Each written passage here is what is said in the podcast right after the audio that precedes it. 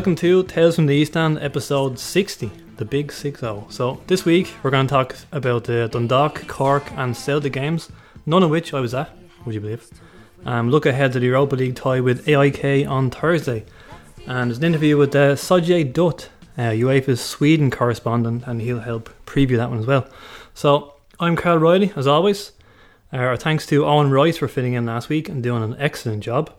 I wish him well in his future endeavours. But Gary is still on holidays, so the question is who is our guest host for this week? I'm winding him up here to see if he's nervous. So let's introduce him. It's none other than two times Toner. Welcome to the show, Jim Toner. Thanks, thanks, Carl. Right, so you finally made to Johnny Blues. You thought you never would. I did think I never would. Uh, I didn't think I'd be as nervous. I thought I'd be in a gang of 10 or 12 when I did come, but there you go. What do you think of the setup here? It's lovely. It's uh, very homely, very homely, and lots of lovely Rovers memorabilia and football memorabilia. Yeah, did you see the picture of the, Um, the Gary Twigg goal? I do indeed, yeah. The yeah balls got the seed from uh, Windsor Park. Yeah. No, no, everything is, uh, It's all true. yeah, all good, I have to say. So you're definitely one of the biggest fans of the podcast. So uh, if anyone's earned this golden ticket, it's you, Jim. And uh, I've never been lead host before. Jim has probably never been on a podcast before. So Absolutely. hopefully this is not a complete disaster today. But uh, congrats to, to uh, Between the Stripes on their one year anniversary. We're just a few months ahead of you, lads. Uh, Jim, do you listen to any other podcasts besides Tales from the East End? The odd time I listen to Con Murphy and and uh, Conan Byrne, Yeah.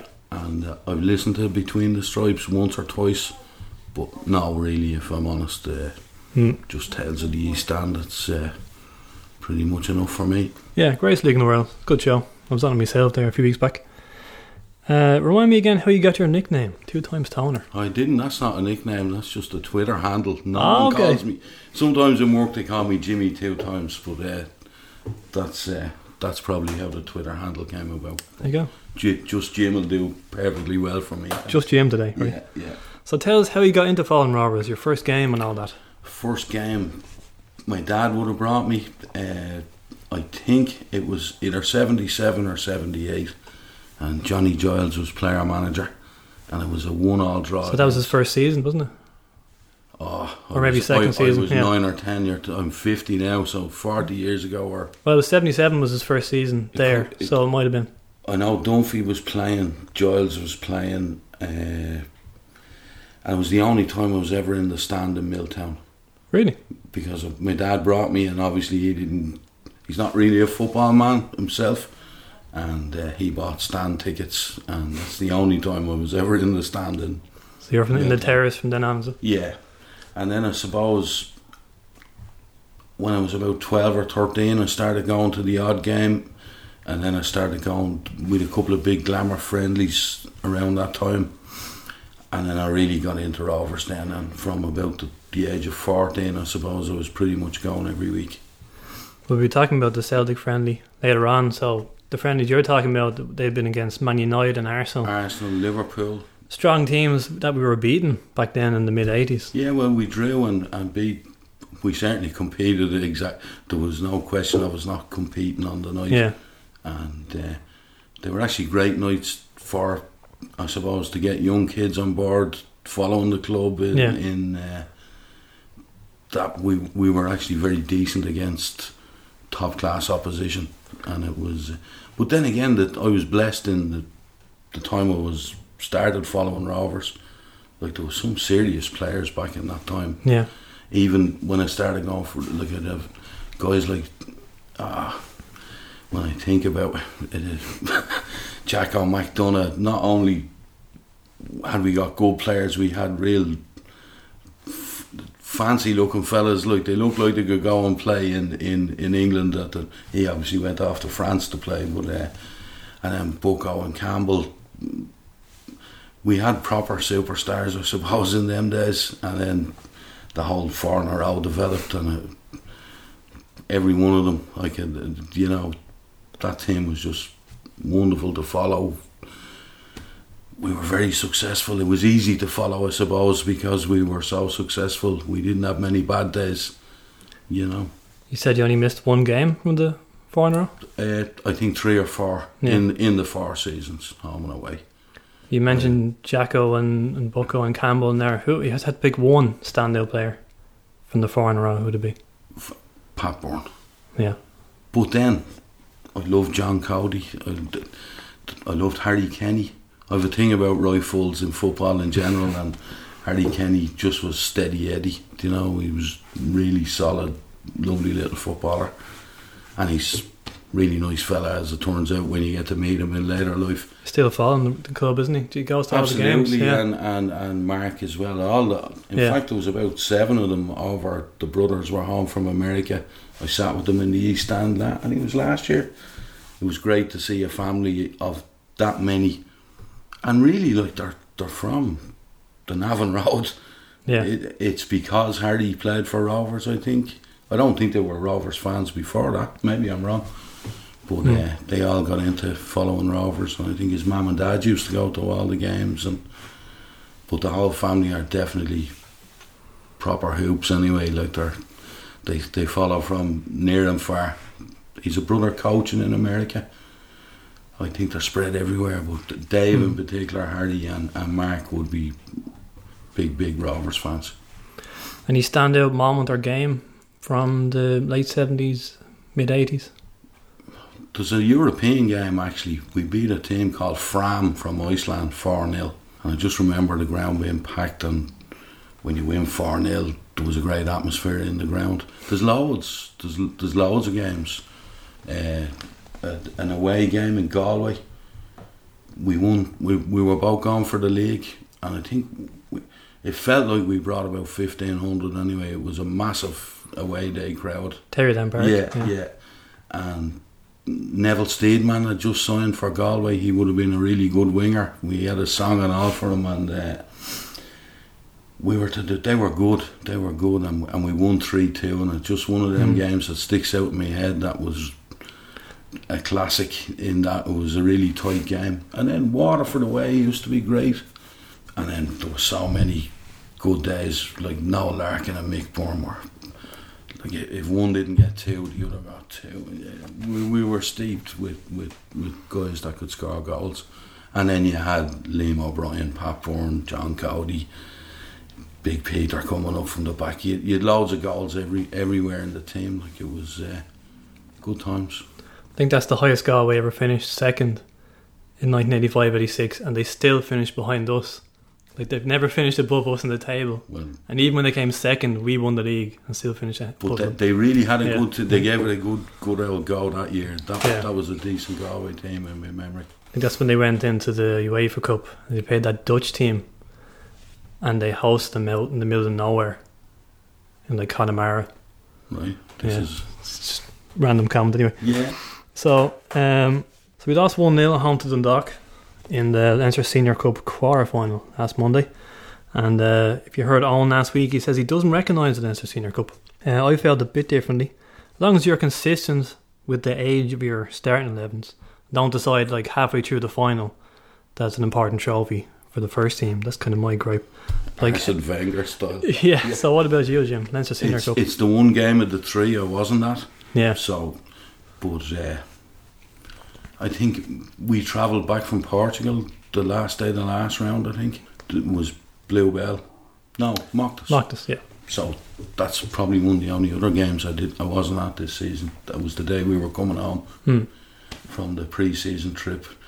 I've no issue with us being in it, and like you say, it's. Uh, would I get excited if we win the Leinster Senior Cup? Not really, but it's probably a great way of giving 19s and 17s game time mixed in with, with men and see can they uh, Hmm. cut the mustard basically, because we've a big backup of underage players that are all potentially very good, or they wouldn't be there. So if there's five or six of them, it's it is a great outlet for them, I think, to get game time within a man's environment as opposed to uh, playing uh, within their own age group. Like yesterday at the Celtic game, we brought on an under 15 striker.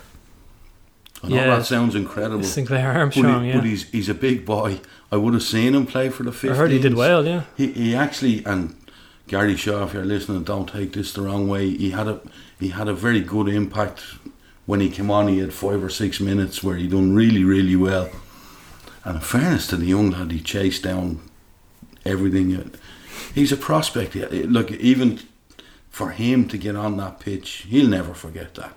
Even if he never progresses through the Yeah. Rover system, he's he's uh, he's had a day in the sun playing against Scott Brown, and you know, Yeah.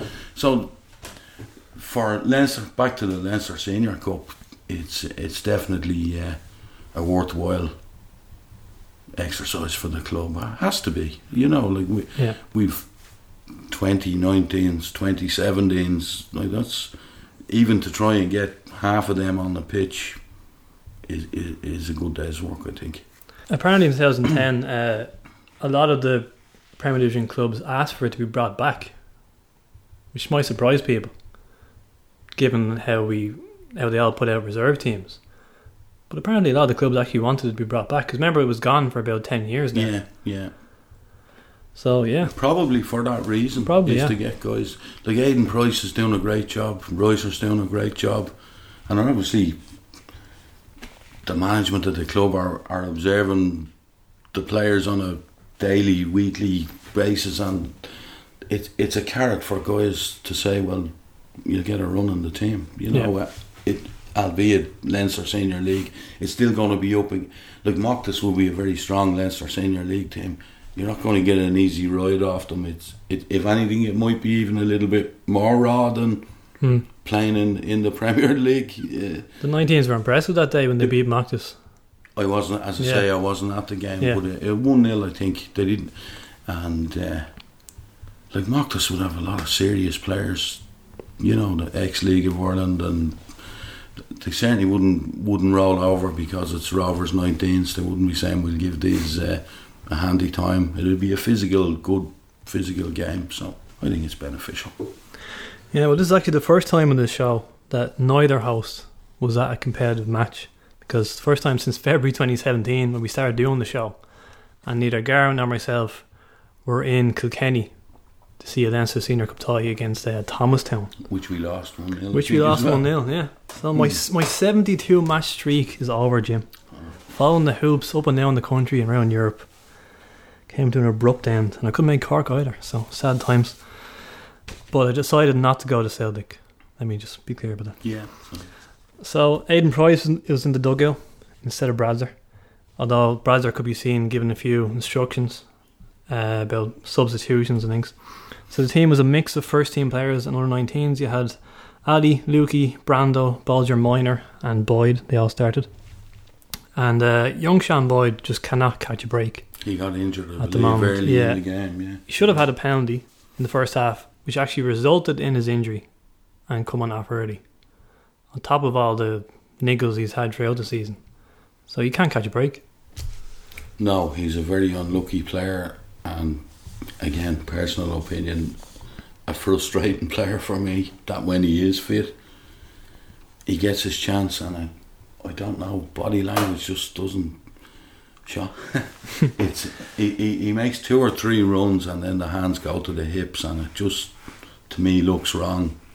If ever a player needed a goal, though, just to yeah, set no, him no, off. come here. Yeah. None of this is personal. Yeah. It's it's. Uh, I don't know these people. You know, it's. Uh, but when you're standing watching, it can look lazy, and maybe it's not. Maybe that's his way of recovering. Could be his demeanour, yeah, uh, yeah. But from the stand, it can look Yeah. lazy. Look, I.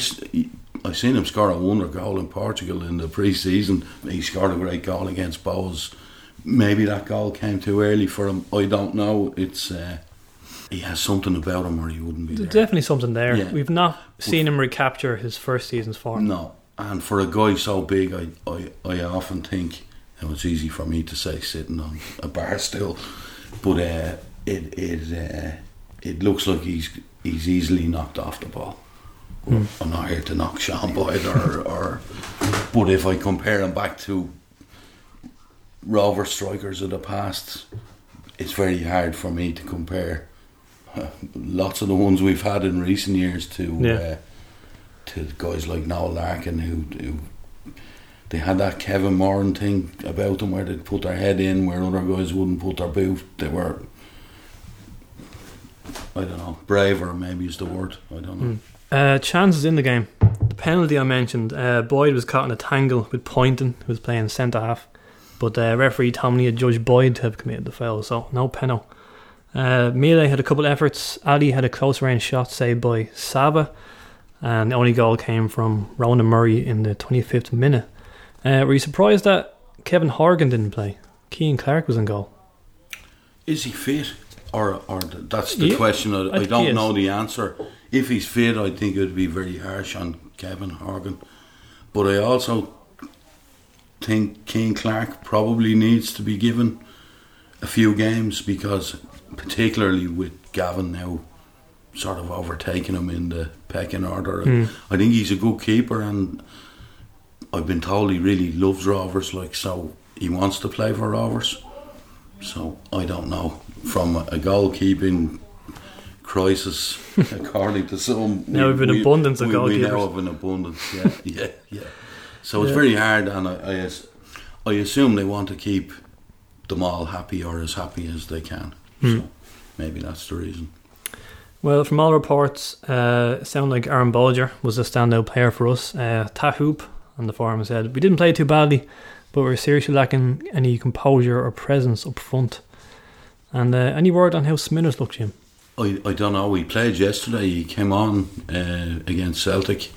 It was it was very hard to judge yesterday. I don't look at it's. Uh, it was unfortunately it was a bit embarrassing. We, we were out of our depth. Although I would say we had a couple of players that actually I thought done really well. Aaron Bolger again. I I I'm a big big fan of Aaron Bolger. Mm. Uh, I don't know why he's dropped out of the pecking order. I understand he is leaving certain stuff, but uh, to me, I, I, I like him in the team. I think he's for such a small guy. By God, does he put in a shift? And I think he's very creative. And if anything, he gets a bit frustrated with players around him not maybe being at the same level. I could be wrong, but uh, if I was a betting man, I think Aaron Bolger will go on to have a, a very good future as a footballer. I'd be shocked if we didn't. Yeah, I, I, I, I rate him highly. By the way, you're supposed to say the Smithers was excellent. So I, I set you up for that one. And you failed. Sorry. Well, I'm joking. It's, it's, uh, It's just it's an ongoing gag in the show. right. Uh, so no Dean Dillon in this game. Uh, he's been loaned out to Longford for the rest of the season. Is that a good move? Yeah, I think so. I, I think so. Although the guy scores goals, and we we don't have an abundance of goal scoring strikers at the moment. So if he went and scored ten goals for the remainder of the se- Mm. season for Longford, I'd probably be a little bit disappointed that we didn't give him a try ourselves. But he again, I think he's only seventeen. Is he's he's Oh no, he's, young- old, he's older than that. not much. I don't know for sure. I sure. think he might be 18, 19. he's a young guy anyway. It's uh, I hope he does well. I hope he does well. In fairness, Longford are very they were beaten last night, but they they uh, they're very much in the promotion hunt anyway. So uh, Why is Longford always the home of these players we loan out? It seems to be Longford a lot in the last 10 years or so.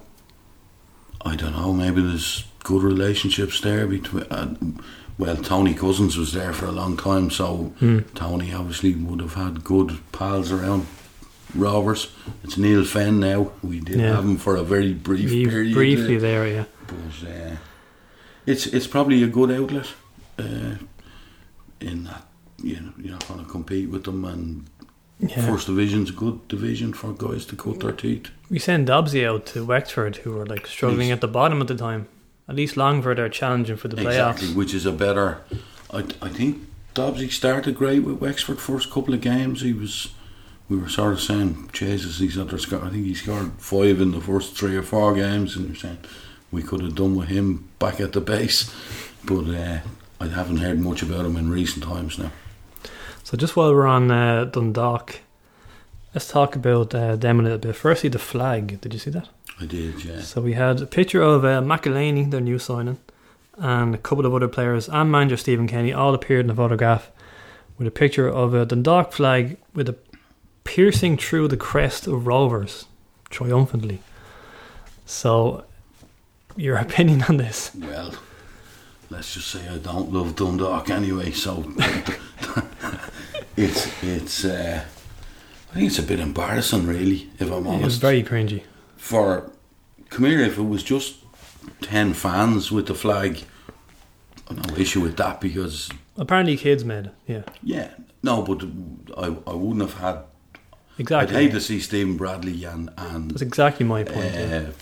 uh, I, I come here. Football's such a small game as well. Like McEleney could have been a Rovers players this week. I think if negotiations had went our way, and next of all he's standing. Like I, I just find it very strange for. Yeah. I've no the flag itself is the flag itself. They don't like us, we don't like them. So that I've no issue with. But when you say, I think Chris Shields was in the picture. He was, well. yeah. yeah, yeah. Nah. I saw a for me, Dundalk mate. fan saying that he, he still cringes over the the two in a row we did it in Tallaght one. He says that Yeah. still gives nightmares, but he doesn't care about this one because kids made it and who cares. But I'm agreeing with you in that like no one put a gun to Stephen Kenny's head or To Shields stand to front- stand in maybe- front of it. Yeah. The only thing I, I can't make any excuses for them. No, no. But but imagine uh, like we've got a quote here from Pat Tuckey. Imagine having a superior team and still having us on their mind. I mean, we're down in fourth and no threat to them. Could you imagine Michael O'Neill when we were winning leagues? How much thought would he have put to the team in fourth or fifth? Probably none. Probably none, and probably the chances of getting them to stand into a photograph with or without a flag for fans would have been small. Like it's Zero, uh, I'd say, yeah. It's uh, I don't know. It's very hard to. It's small-minded. It's it's it's petty. It's it's brutal. But um, come here, You're spot on. El Paso. What do you expect? And I heard the lads were actually looking at it after training in Roadstone, and you can almost hear them cringe from here in Crumlin. But uh, as I said, Dundalk have signed Patrick McEleney and uh, Georgie Kelly, first division top scorer with Two, UCD. two great signings, and Yeah. come here. I'm a Rovers fan, and I want the best for Rovers, but they've a bloody good squad. There's a lot of players there. that- They have a bloated squad at this stage. They do, yeah, yeah, they do. And you, you said that the lad that scored uh, the other night in, in Tallaght would have been Galway's top scorer. Ronan Murray Yeah. uh, would have went with a big name there, or certainly he played in the Premier League. They were relegated, so he, he Hmm. scored plenty of goals, and uh, he doesn't get a kick of a ball like he's he's playing Leinster Senior Cup. So Do you get the impression Dundalk signed some of these players so that ourselves and Cork couldn't have them? Mm, Probably not. I think that's a bit, little bit far fetched. the Murray one did seem like that to me. That the Cork, Maybe, Cork maybe. were after I haven't thought about it. Yeah. maybe. Uh, Because Cork were in for him now. And as you say, they're not playing him. It does seem like they're kind of possibly fending off the rivals in that way. And they have the money to do it. well, Hoban or Hooben, whatever way you want it. Hoban is the way I we say we say know. On this show. Yeah, well, I'd be Yeah. along that road. Has had a really good season, and I don't know was he hedging his bets that if this isn't going to work out that he can alternate. I don't know. I don't Mm. know. I don't want to be throwing bouquets at Dundalk, but I, I definitely don't want to be rocks maybe. But uh, they've a, they've a, they've a very good squad, and that young lad from UCD. First division's a different. It is a different league, but I, I, I think he he's going to score goals for them as well. But will he play? That's the I don't know. Like the squad gets bigger, and Yeah. the pool of strikers in the league gets smaller. I suppose for like we're badly struggling for a striker, in my Mm. opinion. Dan Carr does some wonderful things, but he's not. I still don't think he's a twenty goal a season. He man. has seven so far. I reckon he's going to get up to 12 or 13. Which, granted, isn't 20, but It's not all his fault in the, the way the team has been set up at the moment. He's a, a lone striker. It's difficult. We don't give great service at the moment, in my opinion. Hmm. Two strikers, so they don't get a lot of chances. But I don't think Dan is a match winner enough. I don't. I like the kind of goals he scored though. Every time he Oh. scored, it's been when he's poaching the box, like having a whip, whip, whipping a good ball for him. The goal against Bohs was just out of this world. Come here, he scores very good goals, and, and I'm glad we have him. Yeah. I'm not giving out about him.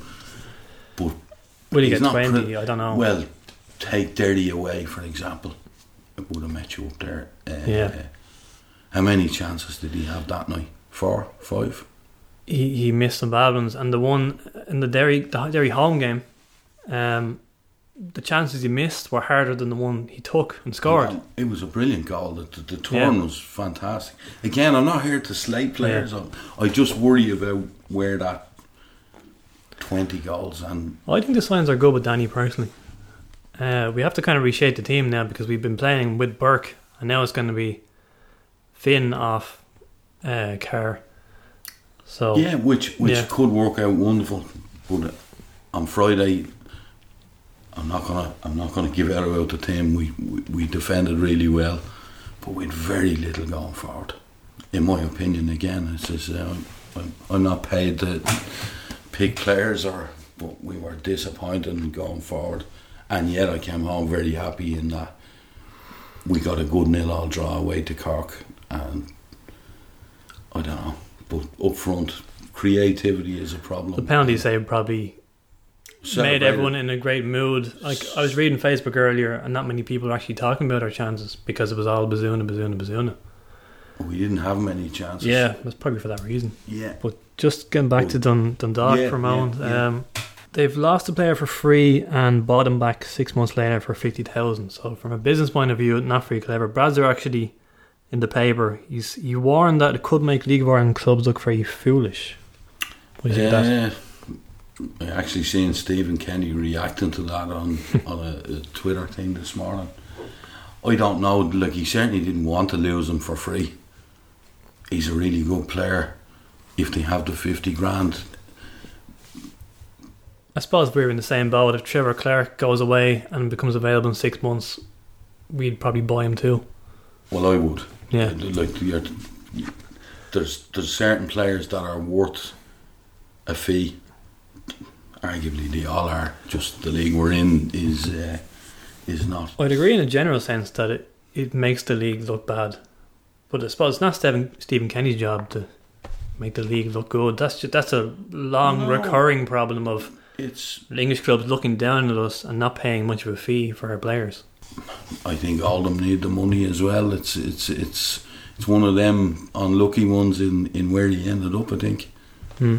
I think other guys have come home from England and the fee was way. You know what I mean? It's it's. Uh, I think all of them are not much better off than League of Ireland clubs at the minute, unfortunately. But uh, come here, whatever Dundalk do shouldn't be our concern. Really, it's it's uh, it's what we do to make us better than them that I care about. Not Normally we wouldn't talk about them this much, but I suppose Yeah. there's been a bit of back and forth in the media. Like Caulfield said they can't compete with, financially with Dundalk, and then Bradzer pretty much echoed those words, didn't he? We can't compete.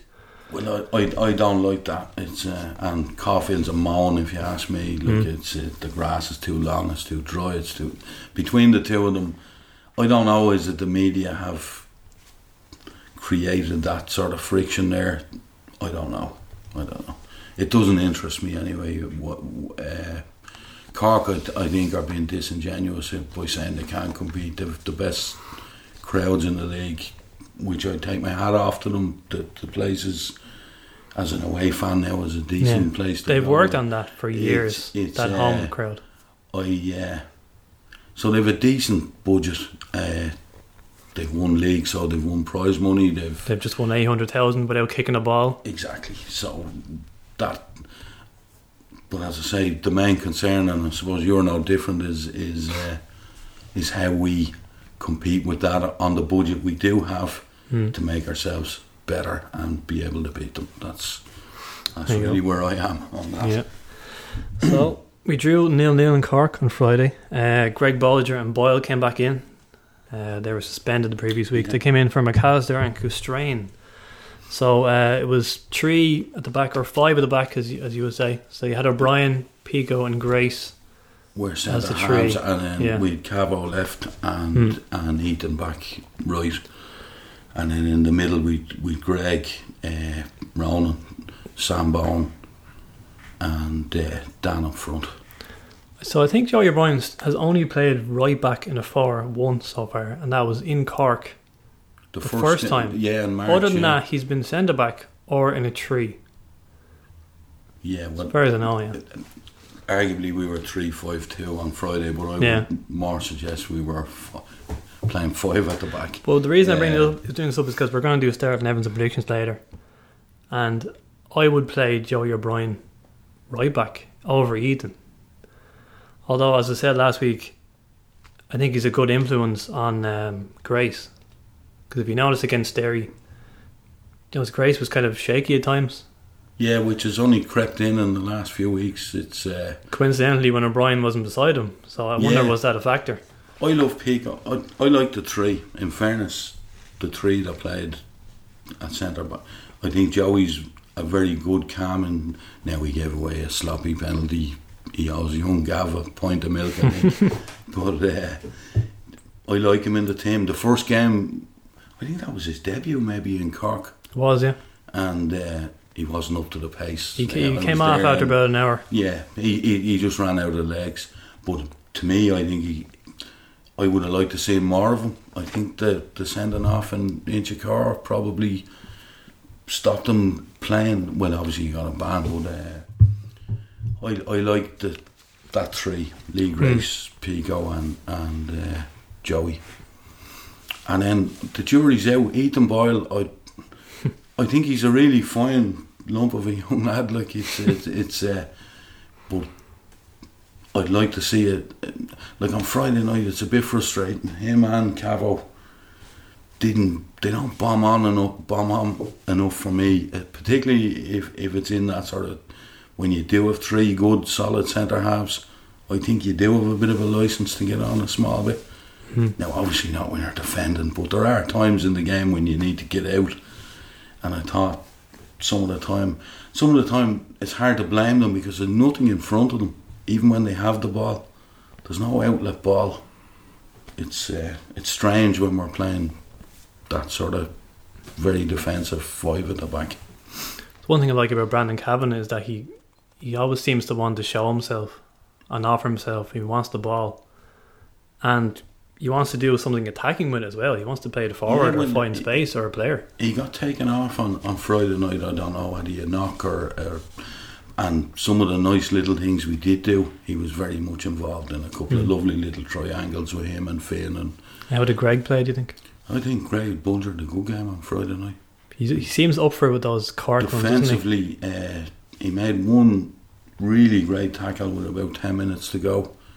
We, I tell you what killed us on Friday night is it didn't cost us, but we gave away, and Ethan would have been guilty again of silly frees. Karl Sheppard's a very intelligent footballer, and he bought three or four free kicks on Friday that. If he was in our team, I'd love him, but it was very frustrating Mm. because he doesn't compete. He backs in. He, like he, he definitely bought three or four, but they're all in dangerous positions where. Like the one in Dalymount he gave away. yeah, exactly. Yeah. And and uh, it wasn't just Ethan. That one of the frees near the end was Ethan. Uh, but uh, I think we could do it being a small bit more street smart, and maybe Joey will. Being cuter, yeah. I think will will have a big influence on how these guys develop. I hope. Yeah, Joey for me is one of the first names in the team sheet at this stage. For his experience, like in fairness, he has done it. So it's uh, and he's been good. He's he's Yeah. uh, he's solid. Lacks a little bit of pace, but I think his brains get him. Like Overcome that. I, I do, yeah, yeah, yeah.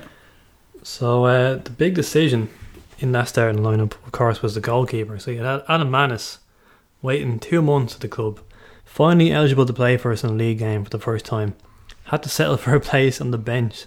So if you had said this to us three months ago, that Mannus wouldn't play in this game, I think it's fair to say we'd have all stormed the training ground uh, with pitchforks. But uh, an inspired decision, as it turned out.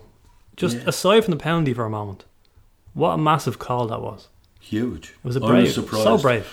And I happened to be down there early, and I seen the warm up so the three keepers and the, the coach were out, and Alan looked. He's a beast of a man. He looked Yeah. fantastic in the. I know it's only warm ups, not game, but uh, Alan Mannus is going to be very good for us. And but it, the predicament was there because Gavin had three clean sheets. Very hard to like. It was such a weird one, wasn't it? yeah, it is. And in fairness to the young lad, he, he's he's done brilliant. It, and the penalty save was just it was, it's right up there. Look, it's uh, it, no matter who saved that penalty, it was it wasn't a badly struck penalty. It was know, really there was, well. there was a bit of power on that. And uh, I'm delighted for the young lad. It's it's it's it's great. It's great to have competition. If we had the same competition in other positions, Yeah, don't we, worry. we- back to what you were saying about Dundalk. Maybe you were saying it's overloaded, but there's probably two or three guys fighting for every spot in that Dundalk team. Guys that arguably can come in and do a job. So I don't know. Budgets. Are, I'd I'd rather have more quality and a smaller squad than thirty people that are not up to the job. You know, or two the same, or know what you mean, yeah. but. Uh, But, Keeper uh, wise, I think we're in a good place now. You can safely say. I, I'd be amazed if Alan doesn't play on Thursday, mind you. Well, that's not a big call. It's a big call, but The way it's going, Brazil The- will the- keep uh, the- Bazunu in. the only thing I can say is I don't fear for the the young lad if he does play. He he he's, he, he, he strikes me as being a, just a really confident chap, and now we did let a couple through his hands, and none of that was mentioned. on No one mentioned that, that's for sure. He made three or four really good catches, but there's two that that, that got away that we weren't punished for. So does that make you lean towards Mannus then for Thursday? Or would you have just had that anyway? Well, is Alan there to be a coach or is he there to play? I think he's there to play. Hmm. And I think Gavin has loads of time on his hands. But having said that, he's done nothing wrong. If he plays him on Thursday, I won't say that was mad. But uh, It'd be hard to argue against four clean sheets in a row. no, but, no, uh, no, no. But uh, you drove down to Cork anyway, Jim. Does uh, anyone else typically be in uh, the Toner mobile? Uh, well, I had two of the young lads with me on. There were to be three, but one of them had to work. Four lads, so there was just three of us, myself and my youngest two, Mark and Kevin. So your sons would be big into Rovers. All four, yeah, Yeah. uh, yeah, yeah. It's uh, Do any of them play or looking to get into the the academy eventually? uh, in Rovers. yeah. Well, the oldest two both played 19s. James played for at Athlone for a couple of years, Aye. and Andrew, believe it or not, played for the dark side, 19s. So uh, he's currently with UCD's Leinster Senior League team. And the eldest lad is doing his just started his UEFA A license. He's uh, Longford Town's 15s manager. So he would have been the coach at the Longford 19s last year. But they're involved. They all love football. I suppose I gave them, a, if nothing else, I gave them. A, and then the little guys, one plays local, and the other, the youngest man, Mark, plays for St Francis. You had an unusual situation there recently where uh, Jason McLean's son was playing for, I think it was four of their 15s against Rovers. So you had his dad going to the game watching Rovers in the 15s game, cheering on the opponents. But Well, I, I actually watched Andrew play for Yeah. Bohs. He actually marked Sean Boyd, uh, and, and and they beat Rovers four one on the day. Actually, Oh, uh, it's uh, come here. I'm Rovers through and through. I, I, I, you, no divided loyalties there. no, he won No. a league with them, but uh, would I be chanting Boyd? No, no, or him for that matter. Football, Irish football is such a small. Would they have loved to play for Rovers? James, Andrew, of course, they, that would be their dream. But uh, football doesn't work the, the way it. Maybe they weren't good enough to play for Rovers. Yeah, it's not an ideal world. No, no. But uh, what was our crowd like down in Cork? Very good. It was not as good as the, the Monday night game, believe it or not. Now, bear in mind, we're up against Brazil. We're playing in the World Cup, so it's. Uh, I thought it was a decent crowd. Probably 250, 300. I saw a picture, yeah, it looks smaller than the, the previous Well, one. we but- filled it. But it we filled good. it on the Monday night. Yeah, no, no. It was, it, we're still the best travelling support in the in the. No matter where we go and no matter what we bring, it'll still be better than than anybody else. Do you remember that picture side by side of us down in Cork on uh, a regular Monday and Bohs down in Cork on a bank holiday Monday? And we just had twice what they had. Well, I, I, I actually enjoy that because I think you could bring the Bohs away support now on a HiAce for most of the games. It's uh, I seen them on Soccer Republic a few weeks ago in Cork on a Friday night, I think. Yeah. Oh, I don't know. Was there twenty of them? I, Hmm. Come here. All this talk about the big club in this country. We are the big club in this country, and unfortunately, we're not winning the way we used to do. Or, Mm. but it, I honestly think if we could just click if the, a, a title again and get get it back, I think Rovers is the bit. There's no question in terms of support. Rovers is, is, is the biggest club. Although you have to take your hats off to Cork the last couple of years. But where were they when the team was going? Like I've I've I've, I've seen that, and they're certainly not good travelling support. They've never came to Tallaght and Yeah, that's one thing that was disappointing about them. Their crowd in Tallaght is it's always quite low. brutal. Yeah. yeah. In fairness, Pats bring a good gang. Bohs bring a good gang. I'm hesitant to compliment Dublin teams Oh, though, not even for for bringing for No, bringing a big crowd to Tallaght, but no, no, no, but it, it's it, Derry last two weeks ago as well, Oh no, sure, It's it's pitiful. It's it's, oh, it's a HiAce fan. and we hadn't played any football in what was it, two or two, we- well, two weeks. No, Rovers have a core support that Yeah. if Rovers were playing in out or Mongolia in the Champions League or Europa League, whatever. So me and Gav prepared to jump on a camel to Kazakhstan, Yeah, whatever the draw see, was. And it'd still be you wouldn't be on your own. Is what I'm saying is Yeah. it's it's Rovers have a great support. I just wish more of them that people that actually proclaim to follow them follow them more. That's might Yeah. sound a bit weird, but uh, like Tallaght to me is crying out for f- to be filled to the rafters. Yeah, I don't know if you remember that we. I'm just looking at a picture on the wall there. Del Piero, we played Juve, lost one 0 and on the Sunday we Bohs beat them three 0 The Gary Twigg picture there. Actually, Yeah. He's from South Side. And the place was, I think there was eight thousand in Tallaght that day. like the East Stand hadn't had two people from those seats. I was at that one, yeah. It, it was just fantastic, and the place was rocking. beat them three 0 with Yeah, ten men. and Pajo kicked your man out Robert. ah, it was great. One of the best days ever following Rovers actually. But uh, I think the facilities are so good. It's I don't understand the apathy to people going to watch it. Maybe they'll say that the quality is not good enough, but it, I don't know. There's I watched enough good games to hold my. You know what I mean? It's Hmm. it's. Uh, Well, facilities wise, you've no excuse with uh, Tallaght and Turner's Cross because they're arguably the best two grounds in the country. Do you enjoy going to Turner's? I do, yeah, Yeah. yeah, yeah, and particularly this year they've uh, they put in new Because the facilities, But yeah, e- e- even going into the ground, there's a half civil sort of a person. It's it's not like you're a criminal going into the ground. Limerick the same, pretty decent. Yeah, they're always good to us. Yeah. It, it, it certainly aren't made feel uh, under suspicion. Sligo, I hate. I hate them. They're they're. Uh, I feel that this is a hatred edition coming here, Jim. No, no. The worst, like, as bad as people in Dundalk, the facilities are terrible, right? But you know what you're going to. But in Sligo, I don't know. They go out of their way to antagonise Rovers fans. Really. Yeah, I know what you mean. You kind of every time I go to Sligo, I just Yeah, expect better, and I never get it. Whereas No. Dundalk, I'm kind of like, yeah, well, I know what's coming here. Yeah, Yeah. and it's not nice, and it is what it is. But uh,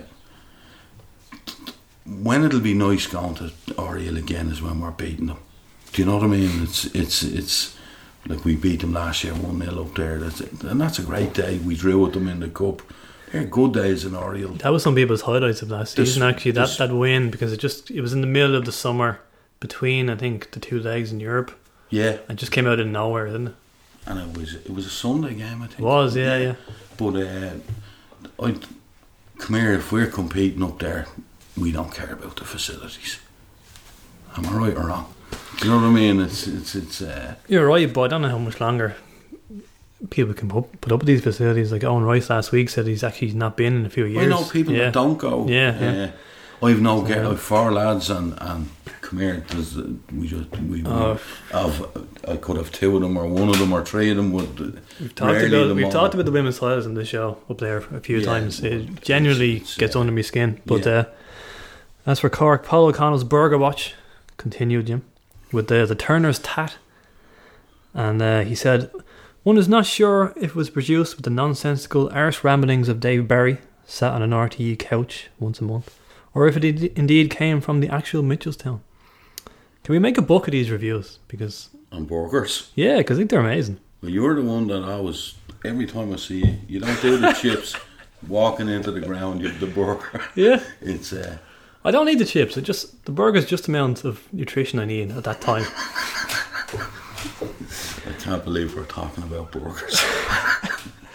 These reviews are works of art, though. Come on. I don't buy many burgers on the in League of Ireland grounds, but uh, I had one in the Brandywell recently. It was I was starving, so it was grand. But uh, Yeah, other than that, I can't. no, I like the really- Brandywell burger. I was I was a fan of that one. So you don't think we attacking wise made many chances on the night? No, no. Our first shot, I think, was Greg Bolger when about just seven or eight minutes before half time, and he plays it. I'd like to see him shooting more because in the warm up, which I scored for us don't yet, normally yeah. see, he was pinging balls into the top corner and bottom corner, and with Yeah. good goalies, you know. Looking- enough, I was just I was watching BBC yesterday, and uh, Alan Shearer, who's normally quite bland anyway, but he was saying that he never warms up. He never used to warm up before games because he was afraid that if he scored in the top corner, he he's like, "Well, I won't do that again during the game now." So I thought that was actually a good point. Yeah, We'll get, we'll get Greg and, and to step out of the. yeah. And Sam, look, they all have a shot on them. Yeah. It's, we're just not scoring enough from midfield, in my opinion. I've been banging on about that for It's, weeks. uh, Yeah, And it, Dan Carr is isolated. It's it, and he he does his best, but then I feel sorry. Sometimes he doesn't compete for me, or he doesn't. he does Gary- sort of jump Gary- out of headers sometimes, doesn't he? Yeah, I think he holds back here and there. Yeah. Whereas Gary Shaw last year, who I feel very sorry for, he like last year he took some clatters and bangs week in week no, she'd wear a face mask for a month. Yeah, but it, it was every game. He t- but he took it, got up, took it, got up, and he scored a good, decent few goals. Hmm. And this year, God love him, the chap can't buy a goal. He can't even buy it. He, it's a football's a cruel game, and when you see Sean Boyd coming on ahead of him, I, I personally, I think Gary Shaw deserves a bit more than that. But that's a per- I don't know Gary Shaw from a bar so, but uh, he, he he's a Newbridge lad. I live in Nice, but uh, he seems like a nice fella. Not a chance, not, Hmm. but it's No, he, he didn't get many chances this year. Now up in Dundalk, he missed a golden up. If he'd have scored in Oriel, yeah, that one on one. I remember that. I, I think his season would be completely different because for one, it would have been a goal. It would have been a very important goal, I think. and then your yeah, your your confidence, your just just our player who could very easily turn it on again and recapture what he did last year. He's, I know he's not, he's not going to fall away and become a nobody. He's going to def- come back It- for sure, probably to haunt us. probably. Probably, probably. But I, Um, he's a good yeah. player. He'll definitely be back. But uh, so the penalty was on the arrow mark. Uh, Sadlier, as we said, it wasn't a weak shot. Oh, He had a bit of power in it. Gavin was at full stretch. Uh, it was super safe. It was, and he really like. It was a soft penalty in that Joey got caught wrong side, and and it was a stone waller. Like there was no arguing that that was a penalty. But uh, it was a really well struck penalty, and it was in front of us, so it was almost celebrated like a goal, it, which for the young lad is brilliant, you know. But uh, 16 years of age. Save a penalty away to the reigning champions from for his fourth clean sheet in a row. And from a really good player like Sadlier is a decent footballer. Uh, no, brilliant! Bring it on! It's great. It's And just unreal, isn't It, it's it's wonderful. Yeah. And he stayed on his line for the most part. Unlike some of these keepers in the World Cup. Was, I from where I'm standing in the ground, I can't see. Well, I seen the video. Yeah, there was a wonderful photograph somebody took. It's just There was two. I know. There's one where he One showed where him stretching. It, it, it, it's uh, There's another from behind the net as well. But probably the stretching one is the best. But it just it, it, it's, it's a really striking photograph. It's a anyway. stun. That Yeah, that, that yeah. photo is going to be remembered Oh, for. I think his mum and dad were at the game. His Yeah. younger brother goes to all the games. Actually said hello to him and because my youngest lad knows that it's his younger brother for whatever reason and I just had a quick word with him and said tell him well done. But uh, the, he can do anything in football No, the if- world, the world's his oyster. Definitely. And I hope he either becomes a Rovers legend or goes on to do even bigger and better things and generates plenty of money for Rovers. I'd be very sad if we didn't get one or two seasons out of him now, and he left already. I understand it's football; it's just the way the world goes round. But Well, I, I, I've no insight into. Nor do I, I heard rumours that all the clubs are already looking at him, and sure, half the was- Premier League were at that Derry game apparently. so I don't know. It's, But, uh, um, But even with Alan there, it's, it's a big predicament because Alan Mannus isn't going to sit there either No, behind of a course not, 16 year old. So it's uh, he's done really well, but it's four games. Hmm. So, like Kevin Horgan probably had four very good games after a few calamitous ones to get Hmm. himself back. You know what I mean? It's uh, Yeah. and I think he's a good kid as well. It's it's uh, If you notice the, the comments online, everybody just has nothing but good things to say about him on a personal level. Kevin Horgan. No, uh, well, Kevin as well, Yeah. but Gavin Bazunu. Because Yeah. he's such a humble kid. I mean, even after the game, he uh, didn't even want the applause. yeah. The Mannus and, and Horgan had to bring him kind of to to milk Exactly, the applause yeah. a bit. You know, it's, Mannus brought him over and said, "No, this is your moment. You yeah, go over yeah, there." yeah, yeah, And I was impressed with that actually. That the the goalkeepers union was. That was another great photo. The three of them, Yeah, no, no. Mannus and. Bazunu embrace, and Horgan's behind Bazunu as well. It looks very encouraging. You know? If you take it that Kevin has now went to, from first choice to third choice in the space of a, sh- a short injury, and Tomer, God love him, is is uh, he wasn't he didn't even travel with the team. So And he's had to hand his number one shirt to Alan apparently. yeah, no, no, it's it's a cruel game. It's a cruel game. But we did need to resolve the goalkeeping situation. So as a fan, as cruel as it is, you can't just keep watching mistake after mistake either and say that'll be all right when it's As someone said on Mm. Facebook, it's mental how we've gone from seemingly not having a proper goalkeeper at all because the mistakes were so calamitous for there for a couple of months to having the two best keepers in the league. It looks like we've gone from that to that. In two Short space of time. Yeah, six weeks, two months. is that just Rovers in a nutshell, or is that just It's a bit of it, yeah. it's yeah. crazy? Now I also think the press made like we know when when our keepers making bad mistakes, but you know, this didn't own, help, you- yeah. definitely not. And Alan Cawley, for example, lashed Rovers out of it on Soccer Republic, and Hmm. we probably didn't need it. He was stating the obvious anyway. Do you know what I mean? Like Yeah. it's not like Bradzer's in the in the in the dugout saying he done well today when when mistake. Like outfield players make lots of mistakes. For example, Joey O'Brien made a mistake. We give away a penalty. Ethan Boyle made a mistake Friday night that could have cost a goal.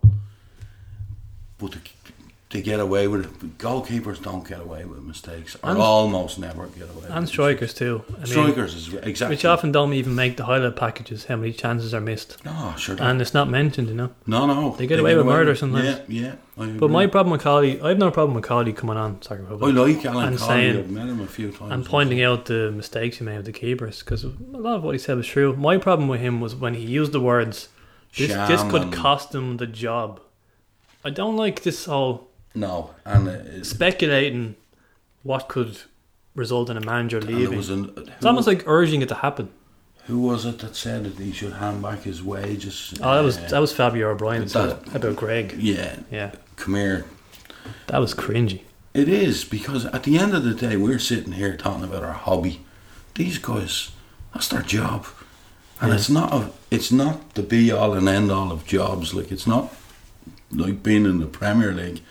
The very top players earn a reasonable wage that they'll have for ten or fifteen years, or if everything goes well. But the, there's there's players playing in the first division for fifty quid and hundred quid, and so work that scale up to where you are in the pecking order at Premier League clubs. There's guys working for very small money to be footballers. They Yeah. don't set out to be bad footballers. They all want to better themselves. It's uh, and, and and for them to be that sort of stuff hand back your wages. Who hasn't done a bad week's work where, for whatever personal reason, It just family- seemed deliberately over the top Yeah, to just get yeah, attention, yeah, to be honest. But uh, I have a stat for actually about the penal save. yeah. It's the first time a Rovers keeper has saved a penal since Richard Brush in Sligo five years ago. There you go. Richard Brush. Oh my God. So I had noticed that earlier this season. I noticed we never seem to save penalties. Apparently, Gavin was watching back Cork's penalties from this season on the bus to the game. Oh, That's how studious this kid is. He was actually already thinking about Cork's penalties. That was brilliant. Yeah, there you go. Very good. And uh, Twitter went mental over this. Yeah, he got over this. He- his exposure, considering it was the night of a yeah, Brazil quarter final, Yeah. and Brazil got out of the World Cup. everyone was talking about. Every, it. but all the agencies, the extra time, you know, all the football ones, Yeah, all, and even I noticed other clubs, even or fans of other clubs, put it up. That's when it got some strange. Cork guys put it up. that's when it got really weird. But I noticed fans of other clubs saying nice things about Rovers and about our keeper. There was even one or two compliments towards Bradzer, where I think hell nearly froze over. Like these are Bohs and Corks fans yeah, yeah. saying that, that was brave call playing him. I didn't see any Bohs, but I did see a couple of Cork guys uh, that that put up the the video and and hats off them. It is an incredible story. In fairness, That's an amazing story. Yeah, yeah. So if he does end up leaving, what's the minimum amount you would uh, want for Gavin Bazunu? Oh, I, I, I can't answer that, Carol. It's uh, I, Maloney is demanding one million euros. ah well, talk is cheap, but uh, I don't know what the going rate for a potential wonderful keeper is. I think he's an absolute freak of nature, so it should be higher than most. Yeah, and it would depend when he goes. You know, it's. Uh, I, I honestly don't know, and I hope it's good for. I did hear a rumor of two fifty a few weeks ago at the Limerick away game. Actually, come here. I, I don't know. I don't know what our financial state is at the minute. So sometimes, So you're saying a million then? oh, two million. Right, so another stat. First time since April 2015 that we kept four clean sheets in a row. Well, that's impressive. So that was well. under Nutsy, yeah. Hmm. And uh, first time in the league since a run of eight from the end of 2014 into 2015. That was actually early on in Fenlon's time. We just went on this long run of of draws. clean sheets. Well, there was yeah, a couple of nil nils in there, right? Yeah, for sure. But uh, attendance was 3,749. I suppose it's decent for for the night. middle of the summer and was all that. Yeah, yeah. And uh, we're the first team to take a point at Turner's Cross this season. They'd won 12 in a row at home. Yeah, no, they're they're a decent side. Like they're Hmm. and uh, it was good. I thought we deserved a point actually in March. The Kevin, we gave away a penalty that we lost. We, we played so well up until the penalty, hadn't we? That Yeah, night. yeah. It's uh, and last year, probably my favourite away day was we lost four one. Yeah, probably Yeah. mine too. Uh, we had a brilliant crowd that night down there, and Clarkey scored a wonder The goal, goal, to put us one up. I think that goal then- is only second to the Wire Lane goal in terms of a goal I've seen live.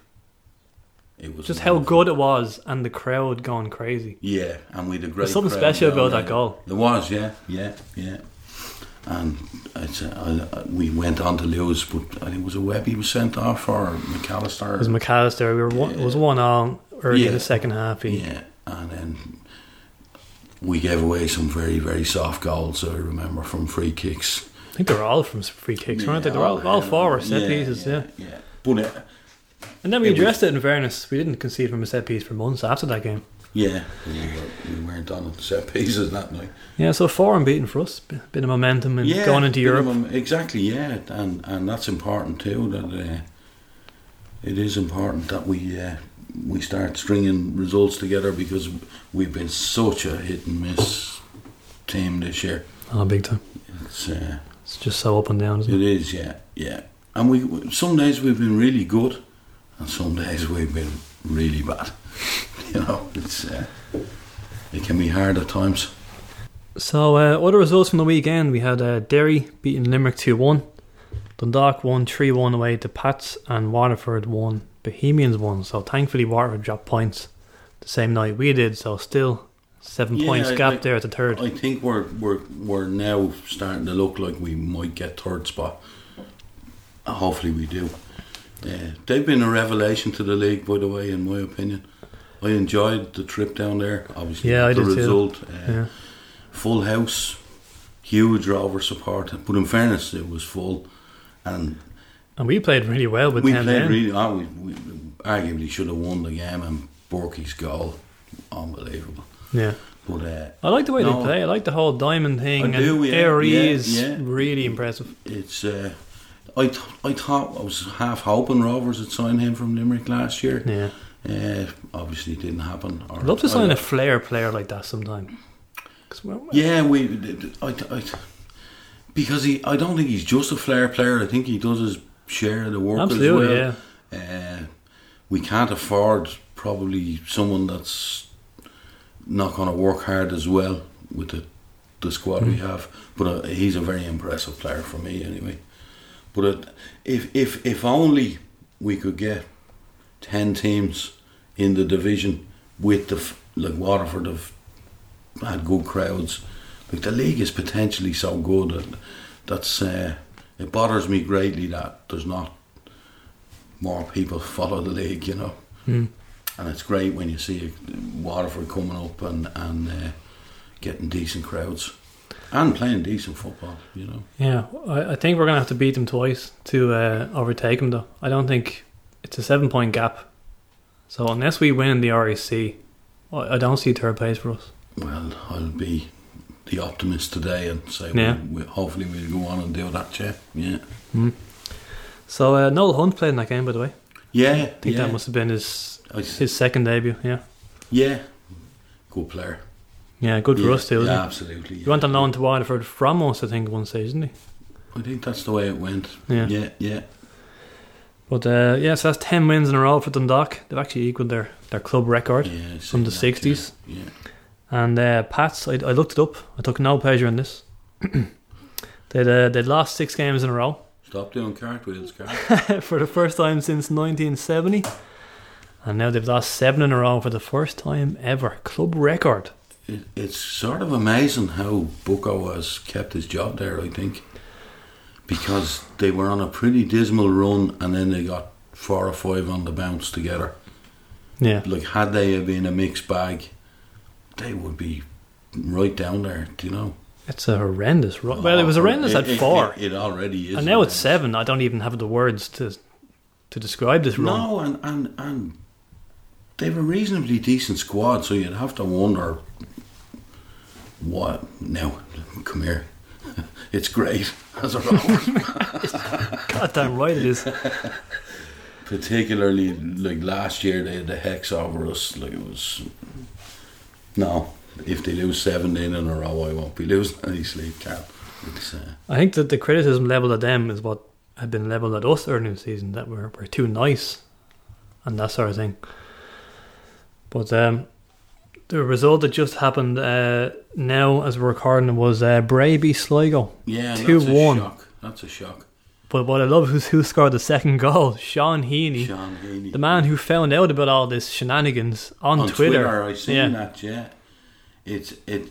Come here. I'd I'd love to be able to take the people who run Bray out of the equation, and it's uh The North Koreans. yeah, whoever it is. Yeah, no, the, the for all the good that happens in this league every year, we always seem to have basket cases. And this year, you've got Limerick, which is not in great shape, and you've got Bray, which has been a consistent disaster. And I don't know who gives them or how they qualify for the license because last year was pretty embarrassing. I would have thought for the league that I thought it would have been very stringent this year. Well, everyone goes on about the licensing, but I think what happens is whatever the criteria is, these clubs always seem to meet it. In that they're like, well, if we do this and we pay this and we get this amount of attendance, we can pay the players. But then suddenly in July, it's like, well, we've no money and we now have to release all our players. Yeah, no. So I don't understand what the process I, is. I, the criteria is obviously wrong. Like Bray are not going to have a big crowd i- if if they were to get the Napoli team to come to Bray. I still don't think the people in Bray will go out and watch them. Sure, even when they were up in fourth, they were just getting five And- six hundred. Yeah, and except we we got bashed out there, and we brought actually a very big Hmm. crowd on the day. I Aaron Green, ironically, was good that day. Yeah, yeah. Uh, James Duna actually scored a good goal for us. Was right at the end, wasn't it? Yeah, yeah. Uh, like we pretty much filled our side and, and half of there, so Hmm. that was probably their peak crowd of the season. But I would say Harry Kenny had them playing good football last year He did, yeah. and it's not the player's fault if they're offered whatever it is and it makes financial sense. I don't blame a player for taking Bray's money. Do you know what I mean? But I don't know the sustainability of it is just. I can't. It's not. They've no big sponsor. They've no like it. It's gonna. It's gonna end in tears, isn't it? You can nearly predict it without knowing the criteria. It's so boom and bust, though, isn't it? One minute, like, okay, we're back on track now. Albeit they've been fighting relegation all season, but Yeah. there hasn't been any really news about them not being able to pay wages for the last six months. I don't think there was last year. Yeah. But then again, There were murmurs, okay, there were, but and then suddenly it's you know we have to release most of our squad. Yeah, no, it's, it's very hard. I actually feel very sorry for League of Ireland players in, in lots of ways because th- there's so much uncertainty in the, and it's not like they're earning Premier League. Do you know what I mean? There's guys earning Mm. very frugal and average amounts of money to play football.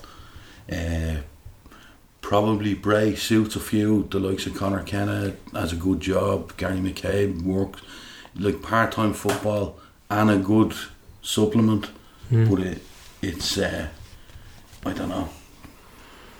I think we could do without Bray in the league. That's my own opinion. Well, amazingly, they've been in the top flight now since 2005. I know it's. I it's, just it's, I have to double take that every time not- I see it. It's not football reasons. It's Well, twice they survived because other people went bust, didn't they? Yeah, pretty much. Yeah. Yeah. Whereas, I don't know if if we could just, the league would be so much better if there were. I don't like the ten team league anyway. I'd You're love to preaching see. to the choir here, man. I'd, I'd, Preaching I'd to the like choir. it, whether it's 14, 16, 18, Yeah. whatever it is, but playing each other four times becomes boring as a fan. I'm sure it's even quite boring as a player. We we all knew we'd missed the, the Harps and the Galways, and Because we missed yeah, them. It's, It's not just because we beat them every week. It's because No, It made for a better league. Galway, we really spectacular, I suppose, run of results against uh, their bankers for us. But uh, take the points out of it. It's a, it's a nice trip. Hmm. It's a nice club. It's it's it's. Hmm. Unfortunately, they don't get behind their soccer locally either. Like it's it's. Uh, hence the investment now. Like they tried to do the membership model, Yeah. but they didn't have enough resources.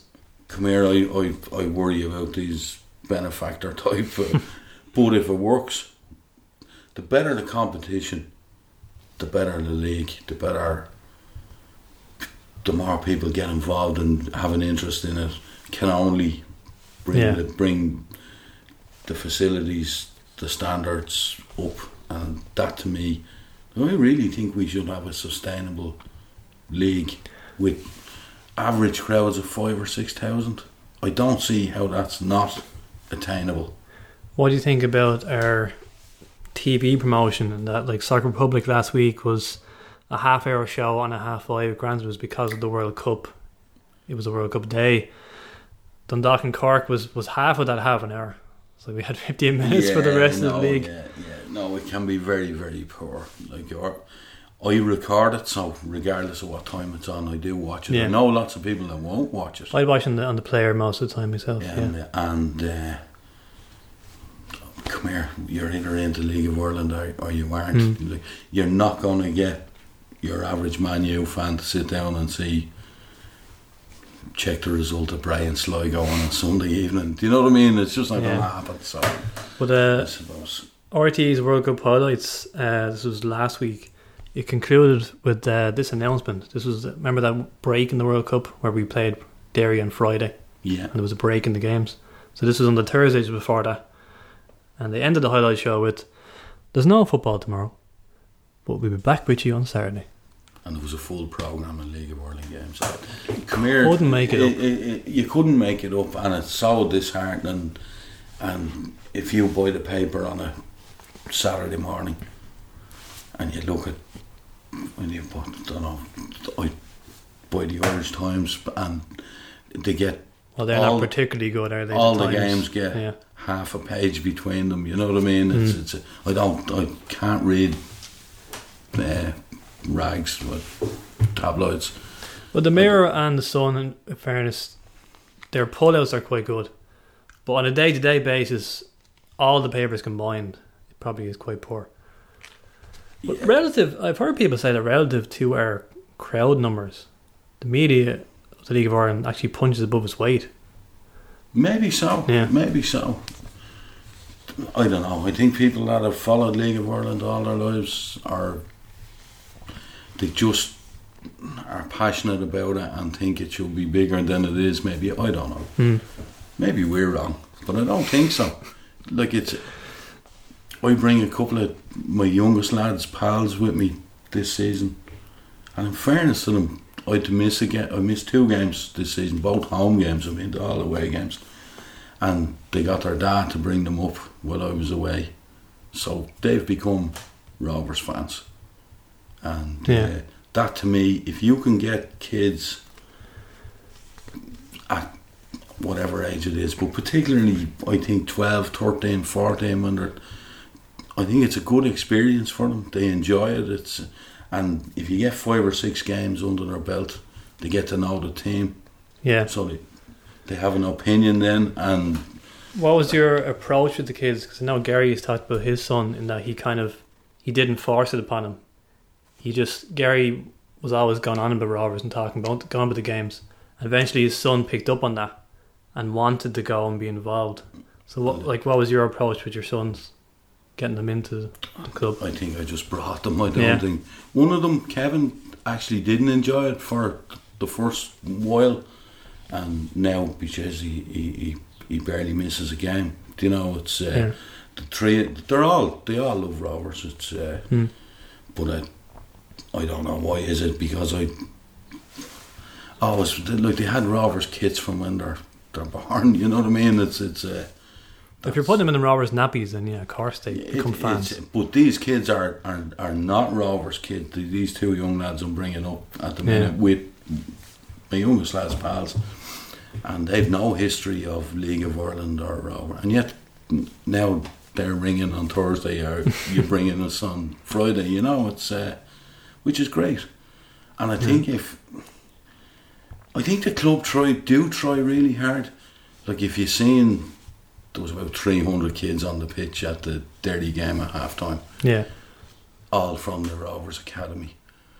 Like even if and the family initiative as well. it's it's, yeah, it's no, great. no, it's it's a hard sell, and sometimes I think even if you gave everyone free tickets, would you fill it? It's do you know what I mean? It's it's uh, Yeah. but if if that academy obviously generates players, and I'm talking about the babies academy now that were on the pitch. It's the Spawell, I think, is it? Like they were really young kids that were like if you can convert quarter of them to become fans, or their dads to become fans, or They're the future, aren't they? exactly, exactly, because uh, it's such a small pool. We need to bring people in that that weren't League of Ireland fans before, and that their dads weren't, their moms, whatever the case may be. I don't know. I, I, I just think it's a really good value night out. Yeah. Is is, and if you get into season tickets, it's it's really good value. But even for a walk up, fifteen quid and fiver for to bring your young lad, it's not a dear night out. And there is good entertainment at League of Ireland. I love it. So I suppose it's. In it's- fairness to Bradzer's reign, i if nothing else, it's never been boring. There's been very few like completely dull games. No, no. It's. I feel sorry for him too. Like he took a lot of stick this year. I don't. Yeah. I don't know, Stephen. Uh, I met him once down at the Kennedy Cup, just briefly talking, and I spoke to him in Portugal at the last game this year. He just spoke to me for a couple of minutes. He seems a nice chap, but it, it's. Uh, it's a really hard thing when a few weeks ago now when the the, the, the ultras put up the brads around uh, maybe I'm too soft, but uh, I find it very hard when it's that's his livelihood, Yeah. and I I believe he's in Roadstone five nights a week or seven days a week. He's trying really hard. He's a young manager. He talked as well in the interview recently didn't he, about his son being there that night It's hard. and hearing the you know the criticism against him. And he had to kind of He- explain he's, to him he's- he's not the only. ma- that's part of his job. he's not the only Rovers manager that would have had. In fact, in some in some cases, I think he got quite an easy ride. But in recent months, I think he's taken a hell of a, a bashing between press, media, and then when your own turn on you, very hard, Hmm. very hard. It's uh, and I wouldn't. I, I don't boo Rovers anyway. That's just not my. If we lost ten 0 it just doesn't come natural to me. We almost did on Saturday. I almost did. Oh, no, lose almost 10 lost 10 0. Yeah. Yeah. Ah, that's a different. That's that's almost what you call a charity game. Yeah, no, I'm in the same boat. I, I wouldn't, I wouldn't, I wouldn't boo or get on my own players' back. I just, it wouldn't feel right for me.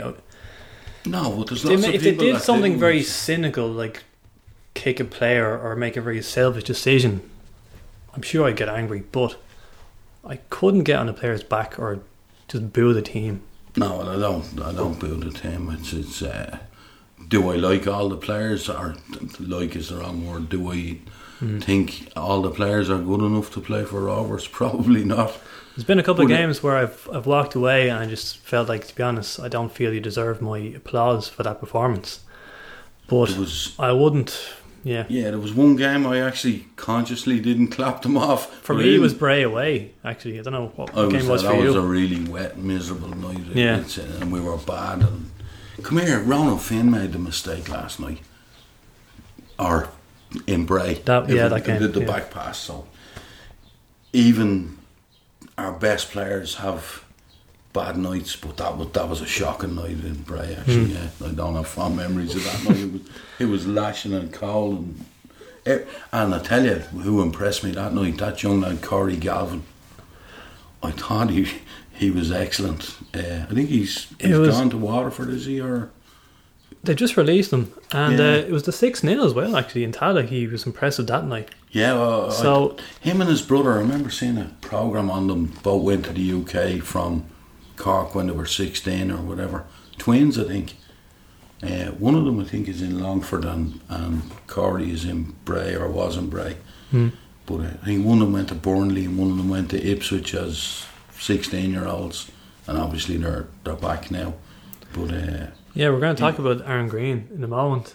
But some people are surprised we didn't go for Galvin instead because he looks a player. He does, yeah. And I'm going to be brutally honest, I was not a fan of Aaron Green at Shamrock Rovers.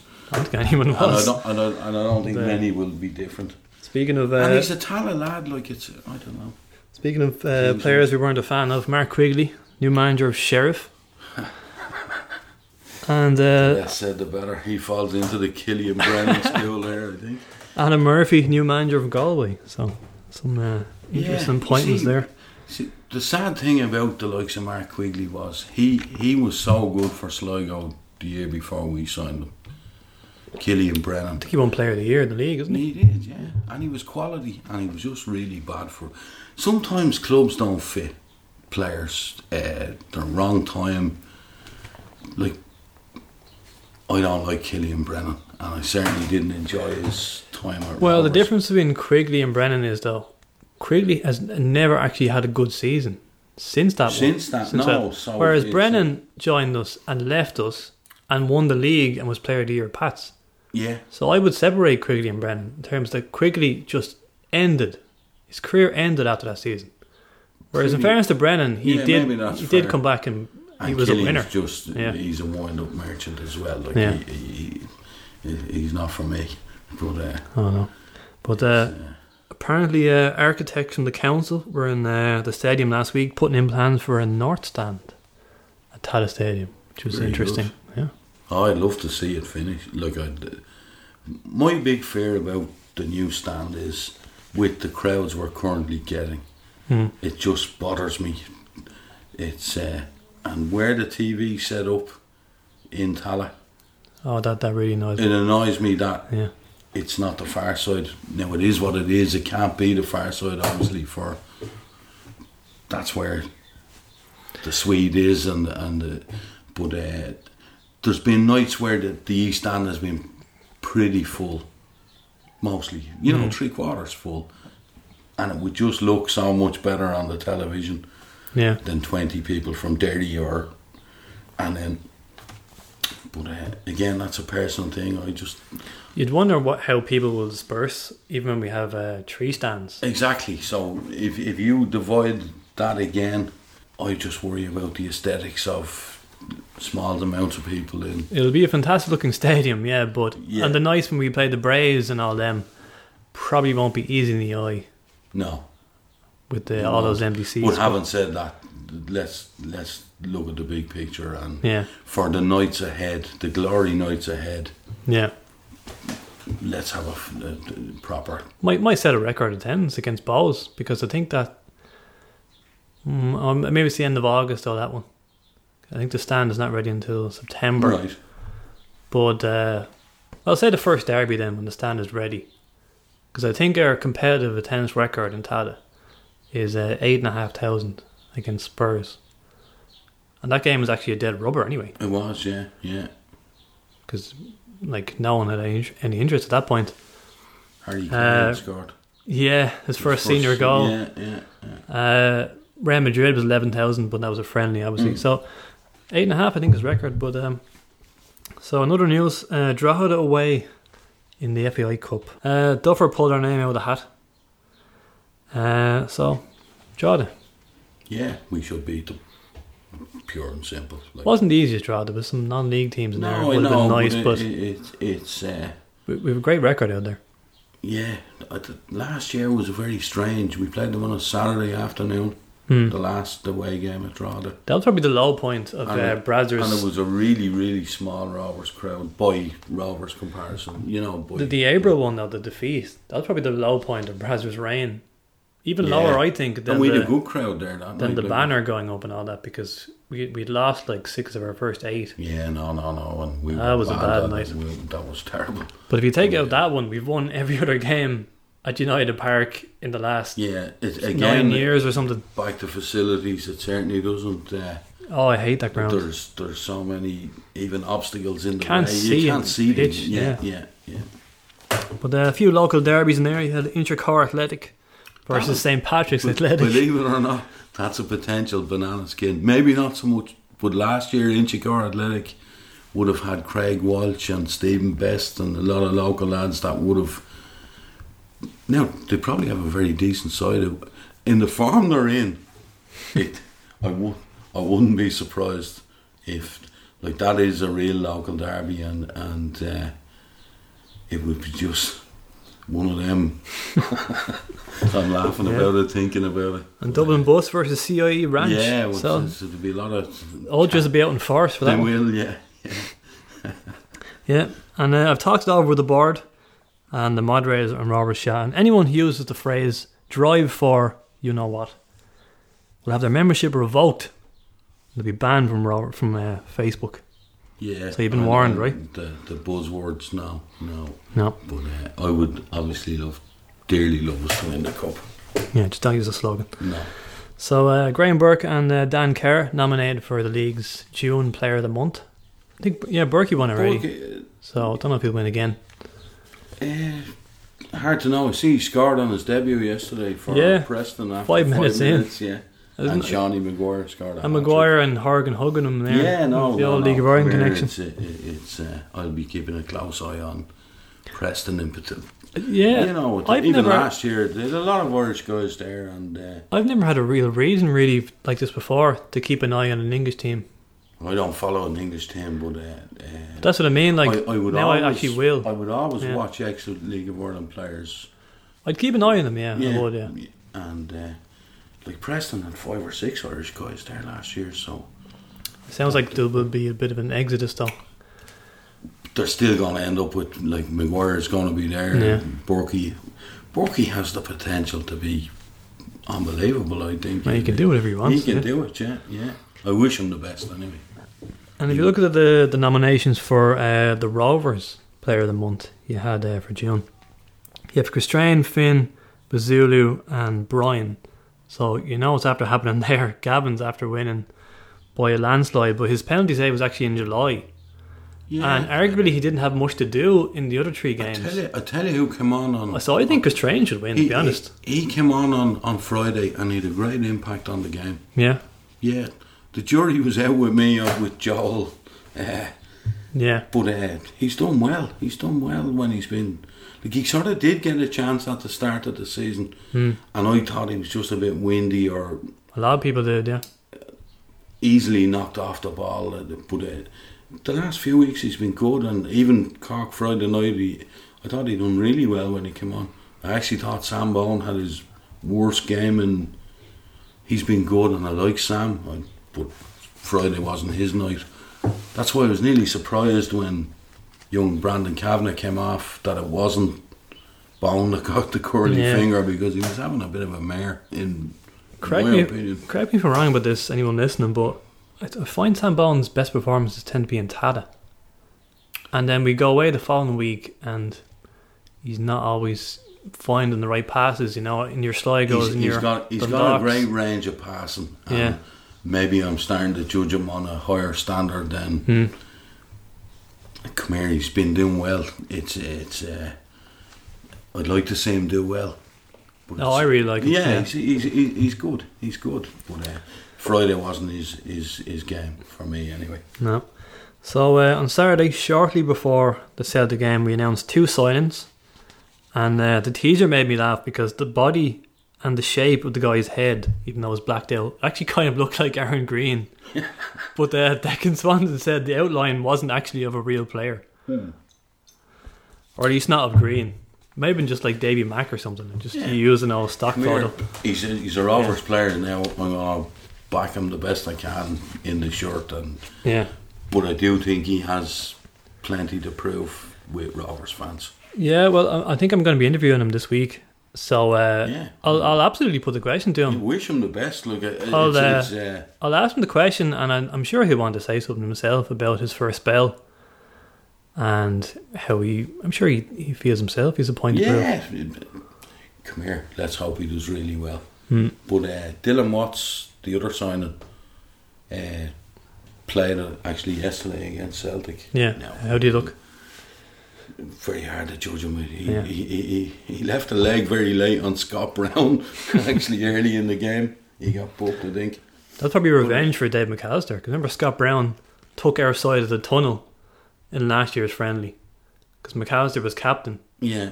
and uh, Brown robbed our side of the tunnel. And then McAllister used that idea against Dundalk in Oriel Park. Then a month later, took their side of the tunnel, and then that pissed them off, and then we ended up winning. So I don't know. I wasn't Yeah. aware of all that. But uh, Dylan Watts has been very good for Bohs. yeah, There's no point in saying otherwise. He uh, he's been impressive. So if well, the win against us, he he ran us ragged that night. that's if he can if he hits the ground running, he'll be a great signing for us. Hmm. So I have to say I'm pleased about that one. He's he, Hmm. and he he is, he is a dynamic. He's he runs at people. He he he adds. You know, it's. Uh, As Bradzer said, yeah, he has a whole new dimension to our I midfield. does. Yeah, He yeah. Play anywhere in midfield, yeah. The, the only thing I'd say is, have we too many midfielders now? That's what Owen Royce was saying last week. Yeah, we seem at- to have like ten centre here, midfielders. look, Aaron Bolger to me is potentially a really good footballer. Really tidy. Look, I like watching Aaron Bolger. I think he's very strong for his age and size. He he actually nearly defies logic a bit. He's he's not. He's certainly not afraid of a tackle. Put it to you like that. Yeah, it's the low centre of gravity But- thing. yeah, but he uses it very well to it. But he's a lovely passer of the ball. He looks to link play. Greg Bolger has been most of the time good. He's had a few poor games. It's it's uh, Underwhelming at times, yeah, I would say. yeah. Come here, he's a good player and, and I like it. I'll be doing my team later. I'm putting him in the team for AIK because I want Oh, someone yeah. like him. Come here on the pitch. On his night on Yeah. Friday night, he played really, really well.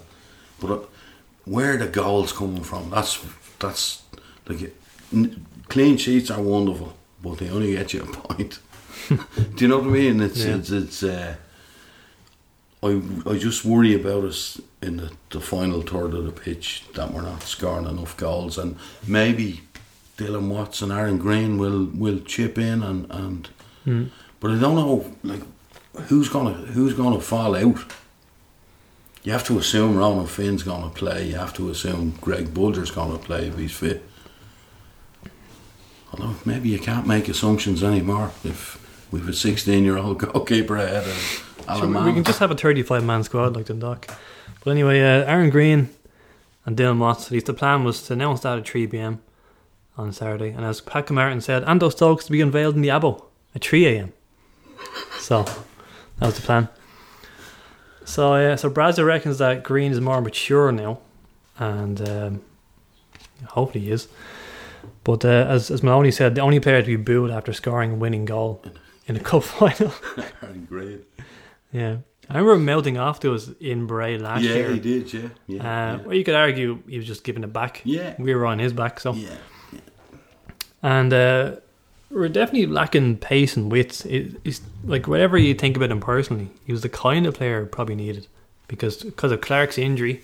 Yeah. Okay, Castrain has loss. stepped it up, has stepped up lately, Yeah, but we've kind of lost Melee Mm. essentially. So we certainly could do a pace and yeah. width. Cavo has been a little bit. He started off great, but uh, our width is. We really miss Trevor Clarke. Yeah, We really do. Like, Not. I think he drives the team. I know he's only a really young lad, but there's some there's an enthusiasm about the way he Yeah. plays. And then when we're under the cosh, he can go on an 80 yard run. Like he, he'll take the. uh, those runs from fullback are amazing. Exactly. Look, it, it, it's Uh, it's. Uh, But uh, Aaron Green's last game against us was actually, or sorry, Aaron Green's last game was against us. He came off injured, was in that yeah. win over us in April, that horrible one in the wind and rain that we Yeah, talked yeah. about. So he's had a knee ligament injury since then. So wasn't involved in the Celtic friendly. Watts was, as you mentioned. yeah. Got 11 goals last season, but none this year. Although he's only played uh, 11 games. Do you want to know my favourite uh, Aaron Green stat? He's joined the League of Ireland champions four different times, but never actually owned a winner's medal himself. Mm. He joined Bohs in 2010. He joined us in 2012. Sligo. Joined Sligo in 2013 and Pats in 2014. That is just so weird. So in terms of Watts, uh, from what I understand, turned down a massive offer from Dundalk to sign for us. So possible factors there. We talked about the massive squad Dundalk have. Maybe he's thinking, Yeah. well, I'll, I can play for the, the Rovers first team as opposed to the Dundalk third string. Uh, look at Graham Burke. He's after rejuvenating his Back career now. window, yeah. Yeah, Yeah. and he's off the UK. He'd be more noticed in Dublin. Yeah. He could be thinking along Dublin- those he's lines. Dublin lad, isn't he? Like, he Yeah, but Bradzer himself called it a mature decision. But Yeah, uh, then yeah. Kenny came back. more more media comments saying that Bradzer's only playing to the gallery. But uh, I, I think it's a matter of fact that Dundalk offered him more money and he chose us. So just well, just talking facts let, here. Let's hope it works out. He'd be the first player to uh, play for Rovers and Bohs in the same season, I reckon, since Mark O'Brien, 2006, because he joined us on loan from Bohs. Then, so that'd be an interesting one. He will. Yeah. But there's so many that we've taken over the years. Well, no, but not in the middle of a season. That's no, unusual. No, I yeah. know, yeah, Yeah. yeah, yeah.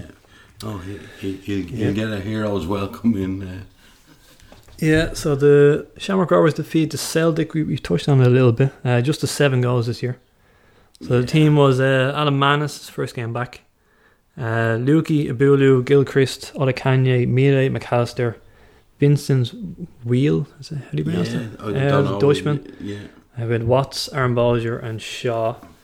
Uh, I was reading Facebook earlier. No one impressed by this Dutch winger.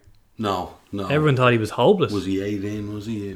No, he's not an 18. No, no, was he wearing 18 Okay. or 15. I'm trying to remember. his late 20s. He- Okay. he- no, he, but come here. There's no Rovers player impressed yet. If you're looking for Yeah. Bart, you take In terms of efforts, they're saying. Yeah. Yeah, no, no, they didn't lack effort. Different gravy, unfortunately, like the power and pace that Celtic had. They put out a hmm. really strong starting team, hmm. and we just weren't that.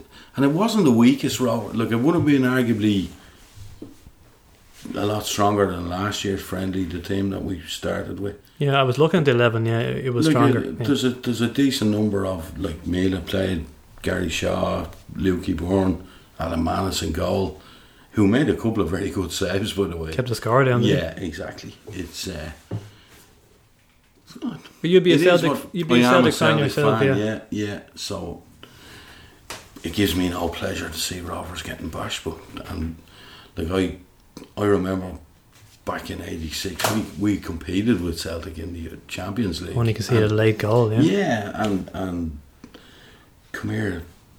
That's what saddens me about that friendly is is that the team I started following used to compete with Man Man United and Liverpool, albeit in friendlies, but even Hmm.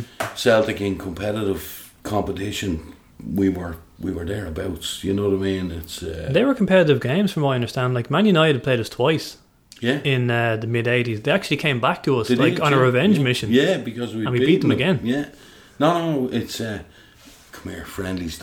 I hope it was successful in terms of what it set out to do, which is a fundraiser for the club. Hmm. I th- again, I think they they priced it too dear. They would have got filled it out again if Yeah, I think. I don't know. I don't know. crowd. Um, well, you can tell me you were there, but I think was the the West End maybe three quarters full. Are you saying I, I totally thought the full? West Stand was full from where where I, I actually sat in the West Stand, uh, which is unusual in itself. But uh, Hmm. and the East End maybe half and- full. yeah, or a little bit more than half full. I, I think there was four four and a half thousand there, Right. but there was lots of young kids with their mum and dads, and you know it was a family. It was come here. It was, and uh, I know the they sold out the Catalpa Felamorans ballad group were playing in the suite before it was sold out. So and I think you had to buy a corporate ticket to get there. So from a money from a financial point of view, I hope it was I heard the uh, for the club. Olay Olay Brigade were out in force around the ground, so that particular aspect of it wouldn't appeal to me. no ole ole ole No? uh, brigade at all. no. So uh, But uh, just getting back to this uh, Dutch winger, uh, he's 27. He joined Liverpool as a teenager, and he's been around the block since then, to say the least. He's been to Spain, China, Hong Kong, Denmark, Malaysia, and most recently Georgia. So sounds like he's been getting uh, travel tips fo- from Rohan Ricketts. footballer on his holiday. Rohan Ricketts has been giving some advice. Well, that's a there's an example of a guy now that was a, a signing Michael O'Neill, and uh, I I think he stands the, the, the Pepsi challenge. He scored a great winner against Yeah. Derry and Tallaght. That People still fondly remember really that. yeah. really important at the time. Uh, I think his little cameo was good for the club, Hmm. and he got us a lot of exposure. Remember, Soccer AM done a thing on Rovers on the back of it, and so to me, he'd be what you call a successful cameo. Uh, I don't know how many games he played. Did he play twenty games for us even? And not even that. I no, but he was he, he was reasonable. He was reasonable. He's basically a blogger first and a footballer second. Yeah, as The- I say, but it, he did score that goal. That was Yeah, absolutely. vital on the Yeah. night. Yeah, But uh, we had a Dutch trialist last year as well with the Celtic friendly. That's Uh, right, He was at yeah. fault for about five of the goals. yeah, he wasn't great either. Yeah. No, it's. Uh, I don't think we'll be signing him. But uh, you mentioned Sinclair Armstrong coming off the bench. Looked impressive. He's 15 years Uh, of age. He's uh, Yeah, unbelievable. yeah. Connor O'Sullivan said he caught the eye. Big, powerful, quick. Pushed the Celtic centre halves off the ball a few times. Twice, yeah. Yeah. He, he won a header he shouldn't have won. He got in behind and he had a foot race then with Craig Gordon in the goal. No, he, Yeah. he, he definitely caught the eye, I have to say. And uh, Anto Breslin as well came off the bench. Twenty-one-year-old former Wolves defender. He's been training with us. Yeah, i he would have played same age group as one of my lads. He was an excellent schoolboy footballer, so he he could be really good. He, Hmm. He'd be 20, I'd say, 21 this year. He, he would have played for Kevin's. He was a really good uh, young footballer, but I didn't pay much heed to him yesterday. Now he came on in the second half, I think. Hmm. It was a rout, I tell you. It was no pleasure as a Rovers fan watching that yesterday. Do you know? Did the game finish three minutes early? It No, I don't think so. So No. I saw people posting that it ended in the 87th minute. Well, it was long enough anyway.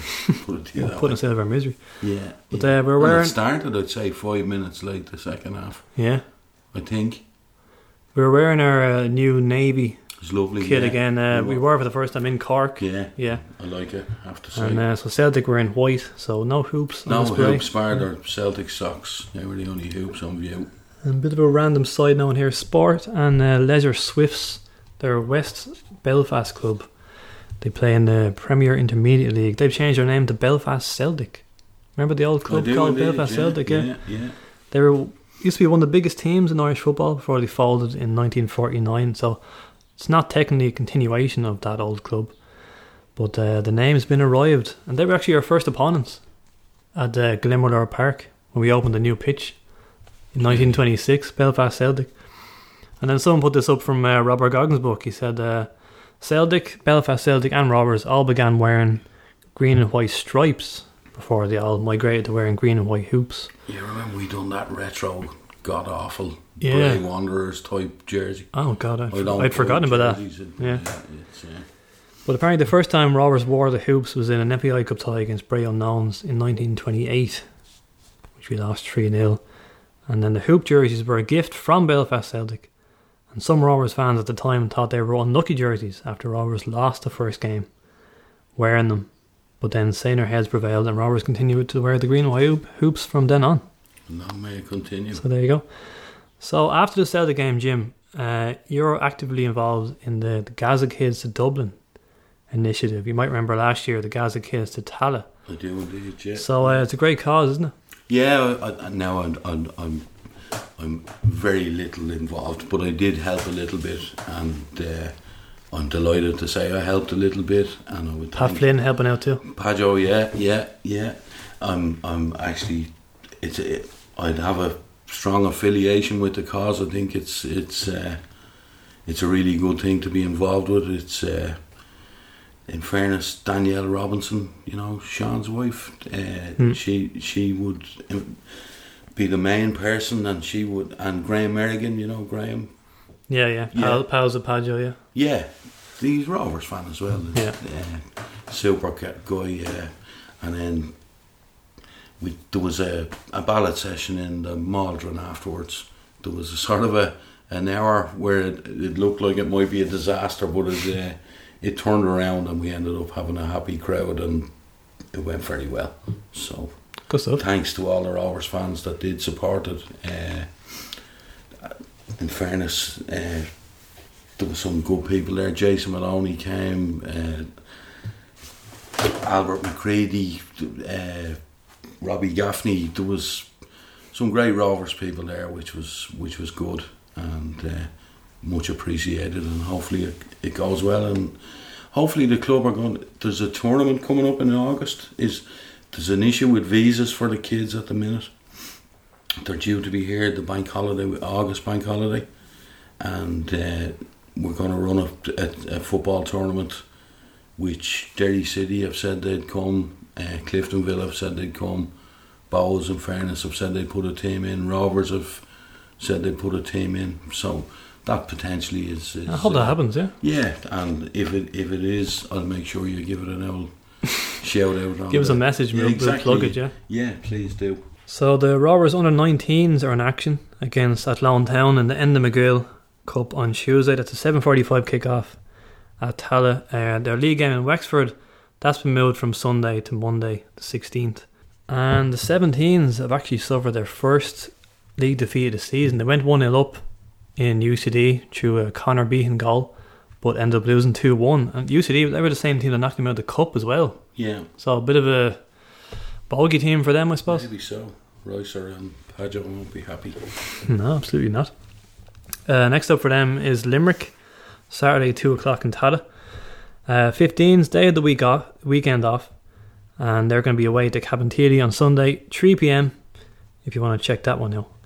And uh, another news: Rovers announced a new partnership with local schoolboy club Templeogue United that would attempt to improve the player pathway for young players.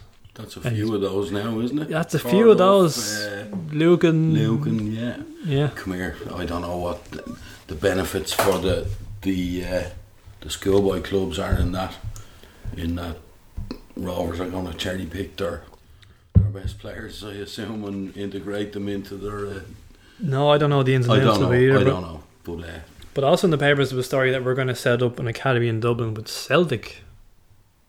Rovers are Yeah, that was, did you not notice that? no, no. Where was that? Uh, I can't remember. It was in the Star or something, but No, kind of came out of the blue to me. Maybe these friendlies are yeah, part of the whole may- may- package. maybe so. Uh, maybe it's all nonsense. I, I don't know. we, but we, we, we, we sort of gave up our identity a bit yesterday at, in Tallaght. It was uh, it was very focused on our visitors. Let's say it's Hmm. uh, which is fair fair enough. It was ninety percent Celtic fans that were there anyway. So, but uh, a link with Celtic wouldn't would certainly not uh, wouldn't be a bad thing in my book. If it leads to us getting uh, players from them on loan, I think that would be nice. And Yeah. that's the big picture because Yeah. they brought on a young lad ran the length of the pitch there yesterday and scored I think the seventh goal. And if if if Celtic were to say, Would you give this boy a couple of months, we just want to seize you up to man's football, I'd be taking the hand off you for him. So Mm. potentially that could Is, be is Oscar Janssen the last player we loaned from the UK? I'm just trying to think now. I don't think we've actually loaned anyone since. No. I'm amazed actually that Yeah. championship teams, League One teams don't don't uh, I know. send over young lads that they think are nearly ready and give them man's football. But it happens at other clubs. I mean, you got Duffus and uh, Vigouroux being loaned to Waterford. Cork loaned a few couple of players from Preston, was it, or Yeah, someone? I think the Waterford, I think, th- th- doesn't their new uh, Well, there's a Swindon link. Swindon League, Yeah. yeah. yeah, he owns both clubs or Hmm. invests in both clubs. so- Sligo too. They've loaned players. We don't seem to do it. Yeah. Come here, I'd rather just have players that we do own and, and or Hmm.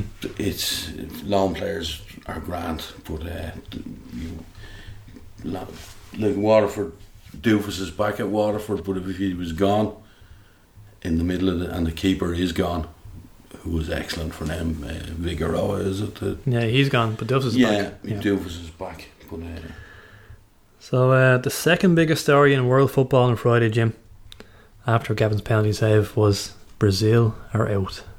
They're out of the World Cup. yeah, You watching the World Cup? You enjoying it? I yeah, I've been watching a bit, yeah, yeah, yeah. It's been good. What I've watched I've loved it has it, been it's been great. Yeah, I've enjoyed it. Uh, I don't think Brazil have any divine right to uh, to win anymore. They think they do. Come here, if if Neymar wasn't such, I don't know. He he, I'm I'm not a fan of Neymar. His football is great and all, but was, That rolling that's around. He does get kicked to death now. That's the other side. that's the perfect segue into this because I have an addition to uh, the list of hatred, Jim. I am completely sick of Neymar and his antics. One of the most unlikable footballers I think I've ever seen. Yeah, and even down to the money side of it. Like, yeah, come here, if he concentrated on his football, everyone would love him. But uh, Oh, like a, I, f- I, a foot, I, like just I don't like. I, I actually, I go one further. I don't like football that involves hundreds of millions. It holds no interest for me. It's give me. I don't know. It's it's. Uh, Telephone numbers and when guys are saying fellas are, are bargaining at fifty million, I just I I can't get the concept of anyone. I feel the same way actually all the time. Yeah, But so anyway, I don't I don't watch Premier League football. I I'll often watch match of the day, or record it and watch it on a Sunday morning or something. Like I I do have an interest, but I don't follow any of the teams. But uh, I, I Neymar for me. No. I've reached breaking point now with that whole. His foot was just barely on Neymar's uh, shin, and then he rolls around like he's been no, stabbed or no. something. I do like uh, Firmino. Probably didn't play. Uh, the Liverpool lad. I, I, I, something about him. He, someone that's that happy while they're playing football uh, will always appeal to me. He always plays with a. Ro- smile on Ronaldinho was like that. Yeah, Yeah. So, look, I, I can't say Neymar does that for me. Like the old Ronaldo, I loved him. I really loved him as a player. Uh, He's, he's not the first Brazilian gobshite because I remember in the 2002 World Cup, Rivaldo was one of my favourite ever players.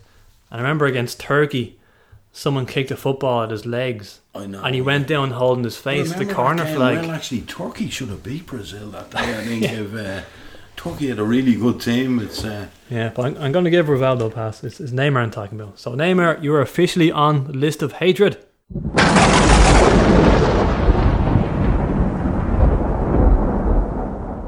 I see So, Jim, do you have an addition? to the list of hatred. Yeah. Obviously, we've Uh, almost everyone has been covered at this point. So, well, I don't know. It's the showgrounds and Sligo Rovers on it. I'm pretty sure it's not. Well, So, for me, that is my least favourite away day. Down to results, the way we're treated.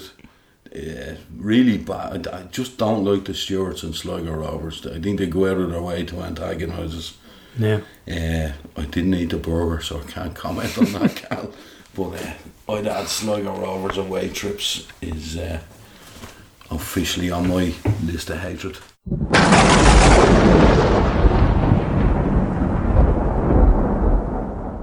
There you go. Good choice. So, the World Cup semi final lineup is complete France versus Belgium, England versus Croatia. Not many people would have seen that coming. No, and uh, I don't want to be boring, but please God, don't let England win that World Cup. That would just Well, break my heart. I was going to ask you, football is coming home apparently. So, Jim, are you prepared for this reality? Probably not. No, no. Considering I was born in '67, and I think I've listened every year. Just in time. about 66 so the thoughts of it being actually recent I don't it, there's a lot of players on that team that are immensely likeable Yeah. and Southgate is likeable it's I don't like I seen a thing earlier where they went into an IKEA England fans in England and wrecked the place singing it's Mm. coming home We just can't like that It's the circus around it, yeah. yeah, yeah. But uh, the, the, the, way the draw is set up, Croatia have played a lot of football and they've they've uh, they've had to work really hard, like two goals of extra time. I hope Modric. I, hope- I look at The, they'll never have a better chance to reach a final. no England will Tunisia, never have a better chance. Tunisia, Panama, Belgium reserves, Colombia, Sweden, who went out with a whimper. They did, yeah. They were yeah. pathetic. Well, I was at the, the, the Rovers game yesterday, so I didn't see it, but uh, I heard it was pretty bang average. Yeah, Seb Larsson as well, who was yeah, just who- signed for A- AIK. Yeah. AIK, yeah. I'd, I'd like to think whoever wins it plays great football, so I can't see England being that team. I hope that They play some wins- nice stuff at times, to be fair. But uh, Yeah, no, I can't. I tell you, they've been really good. I can't understand how the the the, the other managers haven't copped the I know, to yeah. Harry Maguire at the back post. Like it's And the, the it's love, every- the love train has it's- it's- Huddle calls it. Yeah, but it's it's been every game. but uh, Owen uh, Rice has found an upside to their inevitable World Cup win since since uh, first win since 1966. He says, "At least we'll all enjoy restarting our lives under assumed identities." Uh, Owen says he's going to be called George and grow vegetables in the hills of Bolivia. So there you go. It's uh, no. I'd love to see. I have to say, Mbappe has caught my attention. Yeah, Not just now, but uh, I remember watching him in a Champions League game, and he was only in. It was against City, I think. Uh, it was. It wasn't even for PSG. It was Monaco, or. And I, I just again, he plays with a smile on his face. He's so young, powerful, quick, and he got a couple of great goals. I, I really think he's uh, something special. Griezmann going off a bit on his. Uh, I don't like the way they're announcing what they're doing. We'll tell you if I'm coming or going. Or Uh, I don't know what that was all about. But as a footballer, I, I like him. I have to say, uh, very good. In the Russia Croatia penalty shootout, we had a failed Panenka, and Oh, I, I have seen that a couple of times. A failed Panenka. I think it actually happened to Neymar once. It's on YouTube, where he does the chip down the middle, and the keeper just didn't sell it. He, he just caught it Caught it, yeah. and made Neymar look like a fool. But this one, he chipped it to the side that the keeper was diving. and the keeper stopped, and I don't know. How incompetent do you have to be to chip a Panenka down the side? The whole point is that the keeper commits, and you wait for him to You wait commit, for it and then you just, and you put it in the middle. you know, it's. Uh, come here, he's the one that'll have to live with that for The God- host nation Yeah, in no, a no, World Cup no. quarter final, and he does that. And then they did a really bad blazer as well. Wide. It's uh, the other one obviously is the. Well, the Blazer is probably tanking your other man because it's, it's the first guy who's going to be slaughtered. It's, it's a it's a horrible way to go out of a quarter final, but uh, there you go. What about VAR? Yes or no? No, I've turned against it again. It was winning me over. Do you know what's turned me against it again? The the Schmeichel penalty.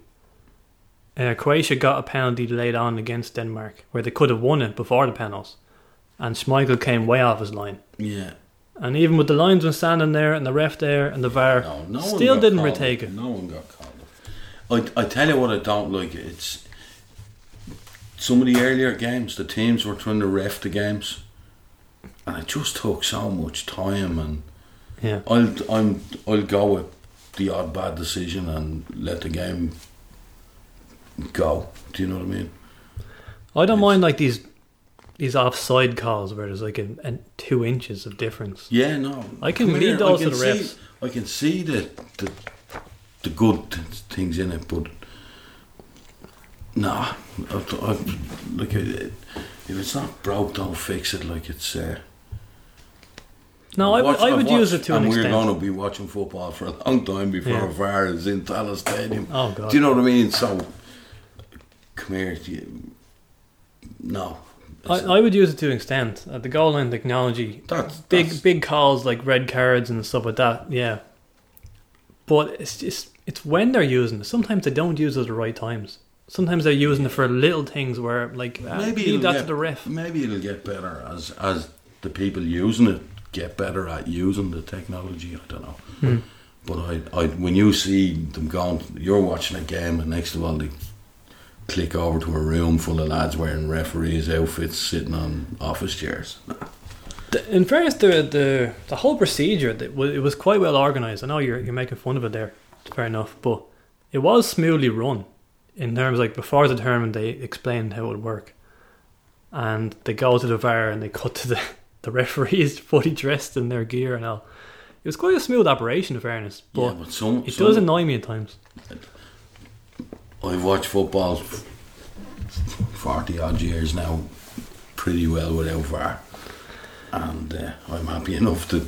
And as you say, that. we're not going to see it in Tallaght, so we we have to watch the World Cup, and then we have to go to Tallaght, where there's never going to be VAR.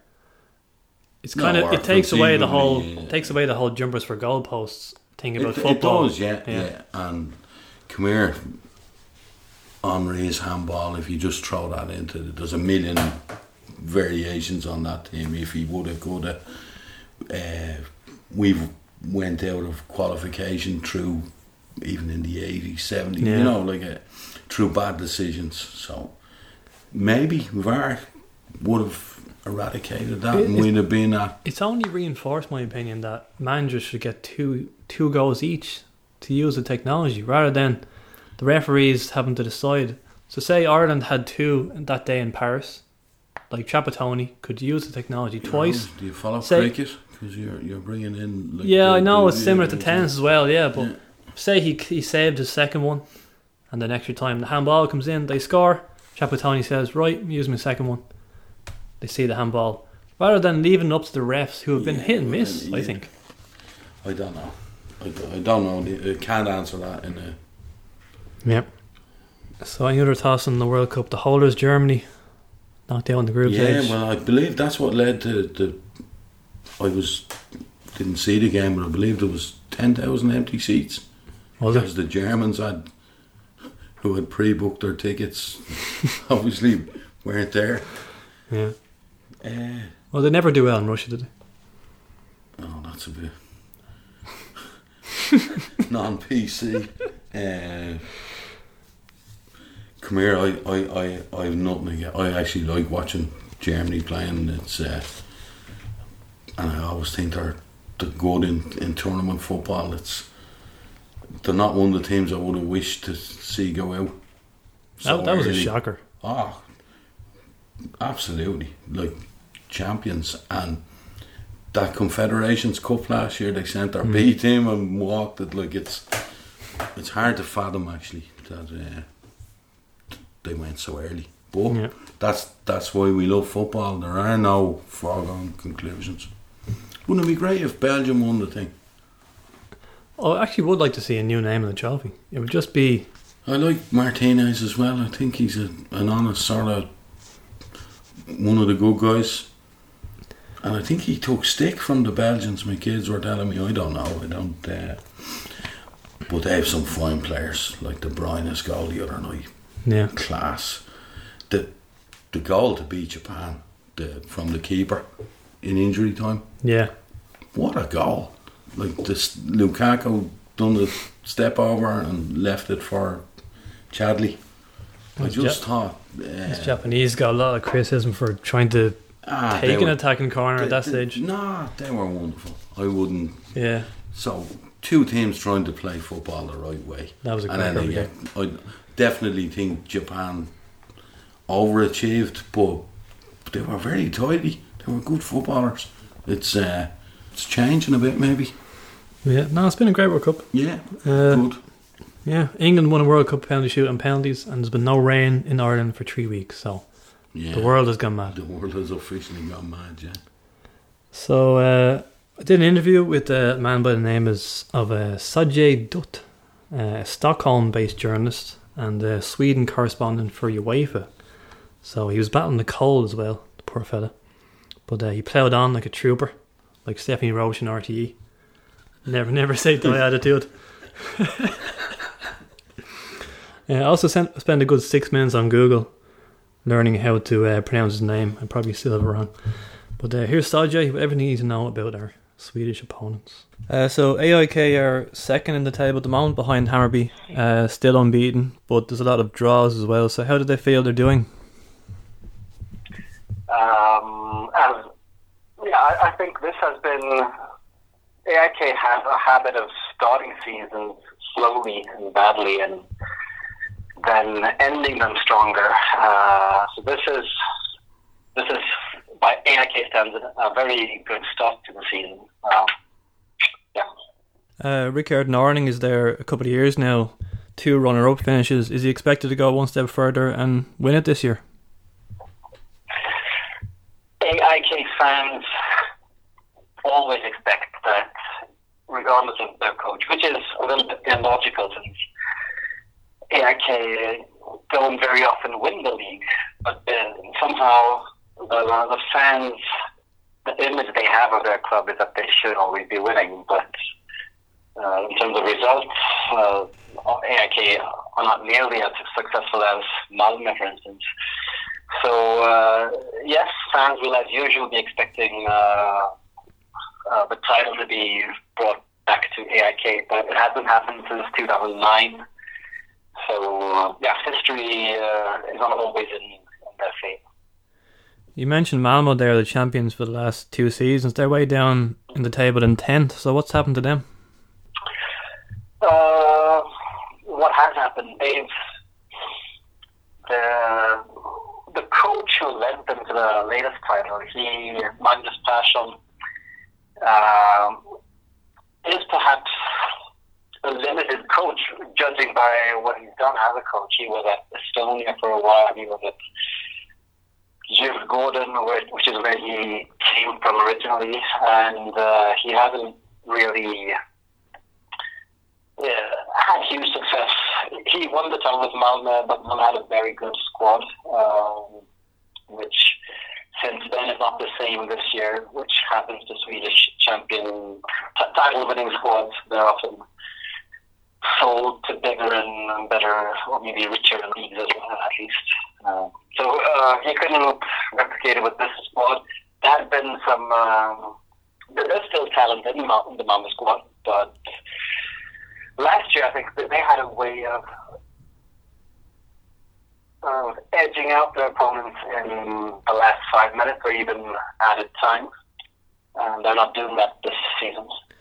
Are, are any of the media and the Swedish fans expecting a fairly close game against Shamrock Rovers, or are they not giving Rovers much of a chance of winning at all? I think uh, the expectations is for Shamrock Rovers to be a stepping stone onto the next round. That is the expectation. Uh, I I don't think that fans or media know much about Shamrock Rovers or the Irish League, but AIK and Swedish teams tend to face teams from either the Republic of Ireland or Wales or in these rounds, and they normally clear that hurdle, and then they then they might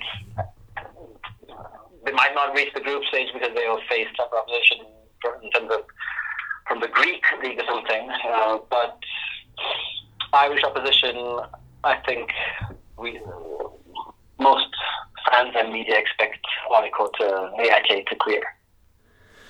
Having said that, looking at recent history, or at least in the last 15 years or so, Irish clubs have surprised Swedish teams with a few wins in Europe. So, will they be conscious of that?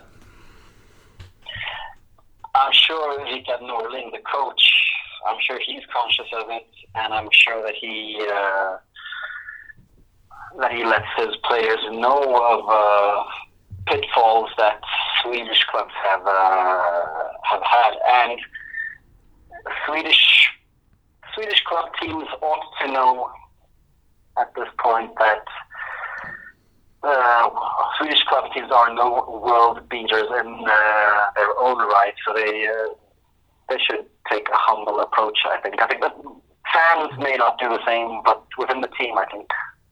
I think so. Yeah.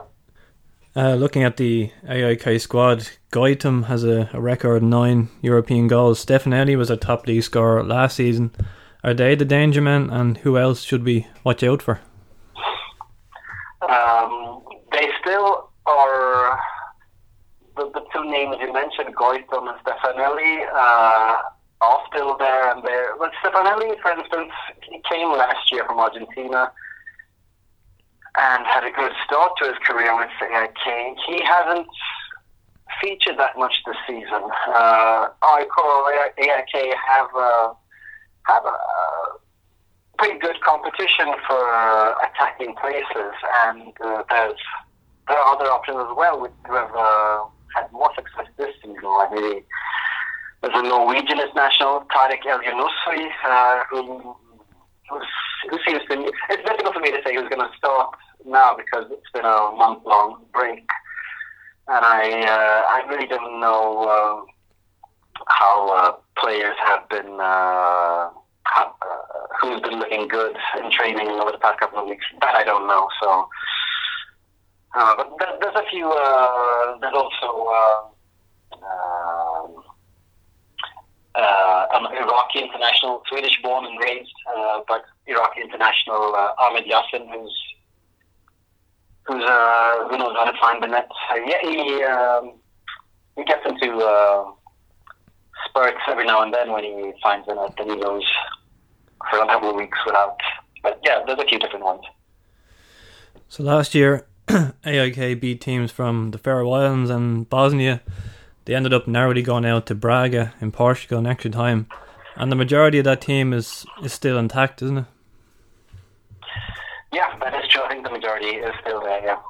And AIK play in the the Friends Arena, fifty thousand seater stadium, which they share with uh, the Sweden national team, and it hosted the Europa League final last year as well. Uh, for Rovers fans traveling over for the games, we know AIK fans can be can be lively. So, what can we expect from them and the, the city of Stockholm in general? Uh, the city of Stockholm is a beautiful place to be, especially in the summertime. I think uh, Irish fans will appreciate that. Uh, right now, we're, we're having fairly sunny days, and uh, the trip from uh, central Stockholm, where most tourists will be spending their days, out to Friends Arena is a quick train ride. Gets you right to uh, the stadium and to the the uh, get you to the the mall of Scandinavia, which is full of uh, bars and restaurants as well. So uh, you'll find a lot of people wearing black and yellow on match days there, the AIK colors, uh, and uh, it's a within Sweden, AIK fans have a, a bit of a reputation of being uh, above average, uh, rowdy perhaps, but uh, I don't think it's quite fair. I think it's there's a whole lot of families that go there as well, and uh, especially the, the north side is where the the, the main, uh, the most loyal fan section. So they'll be singing, uh, and they'll be uh, yeah, just as any uh, any football club. Uh, there, there'll be plenty of support from the stand. Yeah. And what would their average attendance be? Would it be close to twenty thousand? This is going to be in peak holiday season, so that means many people in Stockholm may not be in the city itself. They may have gone to country houses or maybe abroad. So that that that that's going to bring down the attendance for a bit. Uh, but you say, yeah, it, it is a 50,000 seat stadium, but for that's they only have the whole place open for the for the very big matches. But otherwise, they block out certain sections. Let's say uh, I, I wouldn't expect 20,000, but I would expect around 10,000. Uh, it's it's Thursday as we're recording this, so Sweden have just reached the World Cup quarterfinals where they'll play England. So is the World Cup capturing the imagination of Swedes over there at the moment? Oh, very much so. Which is why I perhaps uh, I'm not totally up to speed uh, right now about uh, who's going to start for AIK. I've been focusing more on Sweden and game against England. And uh, AIK actually have a player in the Sweden team, Sebastian Larsson. He actually played with Yeah. the Cham- actually played with the Shamrock Rovers manager at Arsenal, but as I understand it, his transfer won't go through in time to play in this tie. Is that right? He uh, he hasn't yet played for AIK. He signed just before the World Cup, and as far as I know, he's going to be cleared to play from the 15th of July. But also with the, with, with the run that Sweden are having, he might even be given a little extra time off afterwards. You never know how long. Um, if Sweden are sent home on Saturday, that's uh, that's one thing. But if they stay on even beyond then, I'm sure AIK will give him some breathing time. So even if he didn't play in the first leg, he still will be eligible to play in the second if he's home on time. Yeah, 15th of July, as far as I can tell, is uh, when he's uh, declared uh, an AIK player officially. So, well, when he's eligible to play. Yeah. He's been in England for 17 years, so AIK fans looking forward to seeing him come home. Yeah, uh, funny with Sebastian Larsson. He, he he's not a player who has the fans, the AIK fans, don't really have a connection with him since before because he never played. he's from a, a nearby town, not far from Stockholm, well, 100 kilometers. Uh, but he, as, as you said, he moved to Arsenal at probably 16 or 17. He never played senior football, so no fans as such has had any bonding with him as such. But his uh, his form for Sweden, I would say, over the past year, particularly, because he's played for a decade for Sweden, but over the past year, he's had his best form uh, for the Sweden side, and that I think he's had a great World Cup as well, uh, and I'm pretty sure AIK fans are looking forward to seeing him contribute now. Okay, thanks very much, Jay, for talking to us today. Ah, no worries, thanks. So there you have it. Uh, we're seen as a stepping stone by the Swedes. Any thought on that interview, Jim? He's probably not wrong, unfortunately. But teams have underestimated us before. Hmm. I, I, I hope we give it a good rattle. I really do. If we can, if we can uh, keep a clean sheet again on Thursday, Keep the tie alive, yeah. yeah, yeah. It's uh, like last year, two trips in Europe is wonderful. You know, we were probably fortunate in the draw and that we got an Icelandic team, and uh, we done well to get through that. Yeah. And then we done okay in Tallaght, I thought, and then we were well beaten in Prague. But it was a great trip, so Yeah. but uh, financially, I'd love to. I think we got a tough draw this time. I, I think Probably the toughest out of the five. Yeah, there was no easy one really. I don't think, but that that's uh, definitely probably. Now we played a couple of Swedish teams in pre-season. I thought we'd done really well again. Drew I all had- three, yeah. I had really high hopes for this season coming into it. I really did, because like they're operating different budgets, a different level basically. So I thought we done really well. Again, they're pre-season games. It's, but uh, come here, we'll be forever optimistic. We've. Uh, We've, we've beaten bigger and better teams than AIK, Stockholm in our history. Well, it's interesting that they might look at us that way because League of Ireland clubs actually have a better record against Swedes since we've moved to summer football. We've won five ties, they've won three.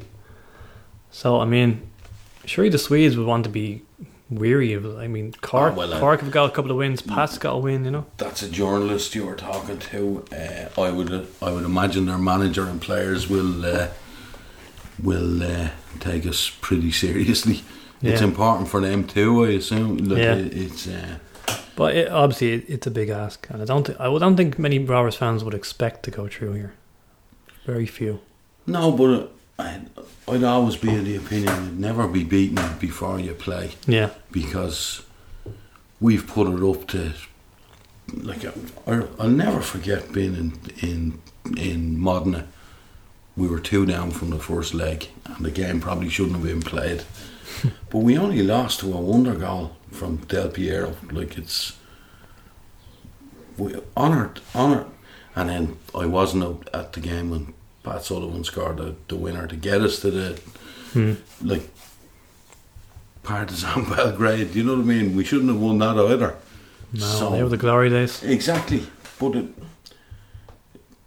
I'll, I'll I'll be optimistic and say we'll give it a good shout. And Yeah. it's uh, if yeah, if you, you never know. But uh, actually went top of the league on Saturday with a 4 1 win at uh, Trelleborg. And uh, Elyounoussi, the Norwegian player, I think Sajay mentioned him, he got a brace, but uh, Hammarby could overtake him again if they win on Monday. So there's a press conference in Tallaght on Wednesday morning. Uh, the AIK manager, Rickard Norling, he'll be there. He's actually been to Tallaght three times already because we played Malmo in a friendly in 2012. Yeah, Don't you remember that? Gary Twigg got his only ever European goal that day.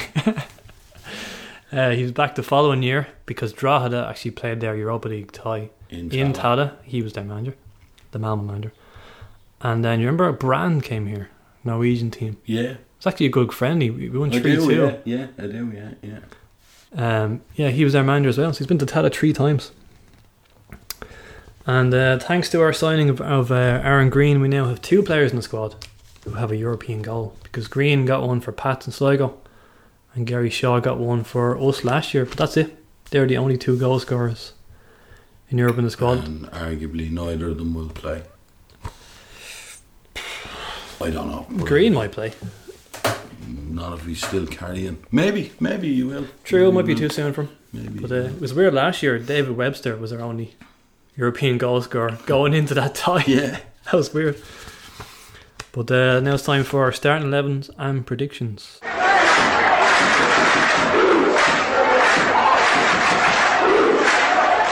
So will I will I start? So in goal, Mannus or Bazunu. I I'm not paid to make these decisions. That's that's too big. Uh, O'Brien and Grace, uh, centre back. I know I was I was thinking earlier I might go O'Brien right back, but no, I'm going down centre back. Cavo and Boyle, uh, McAllister, Bolger, Major, because I think we need a bit of experience in there. Uh, Watts, I'm going to play Watts. Brandon Kavanagh, Finn, and Carr. So that's my 11. Yeah. What, what do you think? What do I think? One thing I am happy about on the keeper front is I would, I wouldn't, if I was young Gavin, I wouldn't be heartbroken if he plays Mannus. I think either way we have a decent keeper, Yeah. so that's that's good. I probably think he'd set up similar to to Cork on Friday night. I Think? Yeah, I'd say he, he's uh, he probably played th- three centre halves, and you can call them wing backs or you can call them five. To, without, depending on how the game is going, they are wing backs. But uh, I think he might do that. Greg Bolger will play. Hmm. Probably Watts might get a shout for. Uh, he might, and probably Sam Bone will lose out. Uh, I, yeah, I don't expect Bond to play in this game. Um, Ronan Finn, uh, Dan is going to start. Like we, be, uh, I've put Watson and Kavanagh and Brandon Kavanagh there. I, it's very unlikely he's going to play those two in the same team, but that's just my team. yeah, I, I think Brandon Kavanagh might fall out, but maybe not. Maybe not. Hmm. You don't know. Davy McAllister could get a start on Thursday. You don't know. Not been in his plans much this season. No, he uh, hasn't. No, but it, like in fairness, you have to expect it's going to be a defensive performance whereby we're looking hmm. to keep a clean sheet first and foremost, and maybe get something on the break. Yeah, he'd want to just be solid first and yeah, foremost, wouldn't yeah. So I don't know. Does I mean, Davy Mac? Mick? O'Neill loved an L one one all in the first leg, didn't he? Yeah, well, it, it served well. It served. So it's about twice. But now you hear yeah. and Belgrade. Yeah, yeah. So away you go, not the end of the world, but just try and stay in the tie, I suppose. Yeah. But uh, so potentially Alan Mannus' second debut, if he plays. Funny enough, my first ever Rovers game was Alan Mannus' debut. It was a two-all draw home to Dundalk in the summer of 2009. My God. There you go. Coincidence. trying to think. I watched Alan O'Neill a lot. I'm trying to think would he have been in goal at my very first game, but he definitely would have been. and his brother Dermot was the balls keeper, but uh, he was super. Because he did join us around then, wasn't it, Alan O'Neill? It was 77 or 8. Well, then it, he Yeah. was in goal, but I, I can't I think it was Pat uh, Dunn before that. And then Jody obviously replaced well, O'Neill. Jody played in most of 83. it. Yeah, yeah. So, um, AIK, they've never played never played uh, League of Ireland club before, but they did play Linfield four years ago, and uh, there was a funny incident where it wasn't actually played at Windsor Park; it was played at uh, Mourneview, and the AIK fans held up a big banner saying, "These fifty-one toilet rolls are worth more than your titles," and they threw toilet rolls on the pitch. that was the hell of a statement. But Linfield actually beat them in the first leg. So then the second leg, apparently they'd won over the the fans because Yeah. they held up a little uh, Linfield flag or something. The IK fans. So there you go, bit of respect. Uh, their fans are called rodents, by the way. Rodents. I swear to God, rodents. Hmm. And apparently the reason for this is during the 1920s, the club received its nickname uh, Gnaget. Translation means the gnaw. And the reason believed to be the colours of the black shirts that after too many washes turned rat like, a grey colour. See, So as a result, their spores are called rodents. not dissimilar from our uh, our nearest and dearest rival. I just mentioned on the, the list of hatred, by the way, the, the database of hatred, as it's now known. Uh, what do we do about Aaron Green? Because he's on there. Should he come off, or does he have to earn his, his way off? Give him five or six games to his way off. Poor Greg Bolger's still on there. We're waiting for Dan Fulham to take him off. He still hasn't. Well, I, I would take him off, but anyway. So uh, just now on Hoop Scene, Celtic program, uh, same as last year, it was a cracker. So uh, kudos to Robert Goggins. Hope everyone managed to get themselves a copy. And uh, welcome to our newest contributor as well, Owen Roach. He's going to be writing from now on. And uh, AIK is going to be a good one too. Got a massive centre page of European record and stats for you to look forward to there. Me and Declan Swanson put that together. And uh, our badges will be on sale from this game, so you can catch us in the 899 bar and 20 minutes before kick-off as well. We were we meant to we meant to sell them at the Derry game, but we messed up. They ended up getting knocked in Gary's house in Lugan for two weeks with him gone on holidays. so we couldn't sell them, but we're selling them now. And if there's any left, you can get us on the plane as well to, to Stockholm. And because they're selling like hotcakes. There you go. Uh, how many can we put you down for, Jim? I have one already. You have one. You want one more though? No, Cover for the Suns, no? no. No. You hurt my feelings now. And also check out my new League of Ireland cartoon. Uh, that'll be up on my Twitter on Monday by the time you hear this. Uh, myself and Barry Masterson, we've been plotting for weeks on this one. And uh, I reckon it's the best one we've done so far. And uh, Gary always tells me that they're too deep, but uh, not this time, I reckon. I think uh, most people get them. I've given Jim a sneak peek. Uh, what do you think, Jim? Oh, they're wonderful, Gary. It's 35 years since I used to buy the Beano, but anyway, it's great. Are they at least better than the Glenmalure Gazette cartoons, or they, can they not be beaten? Um, I'm not really a cartoon man. Right. So uh, that's it for today. So um, I think I've talked more in the last hour and a half, or two hours, probably will be, than I have to my own family in the last six months. So uh, please come back here. I prefer the shadows. I want to go back there. Uh, thanks to Jim Toner for being my guest host today. Thank you very much Thought you for were very- having me. Thought you were very good. How did you find it? I thought I was a bag of nerves, and I won't. I won't be upset with anyone that turns it off after three minutes. Anyway, Right. Well, Gary will make his uh, triumphant return next week, which is actually Monthly Madness. Uh, it's going to be a 2006 First Division special uh, this time because we've got Aidan Price and Andy Myler very good. coming to Johnny Blues Bar. Yeah, so we're going to talk about the Discover Ireland season. Both of them joined the club that year when we won promotion.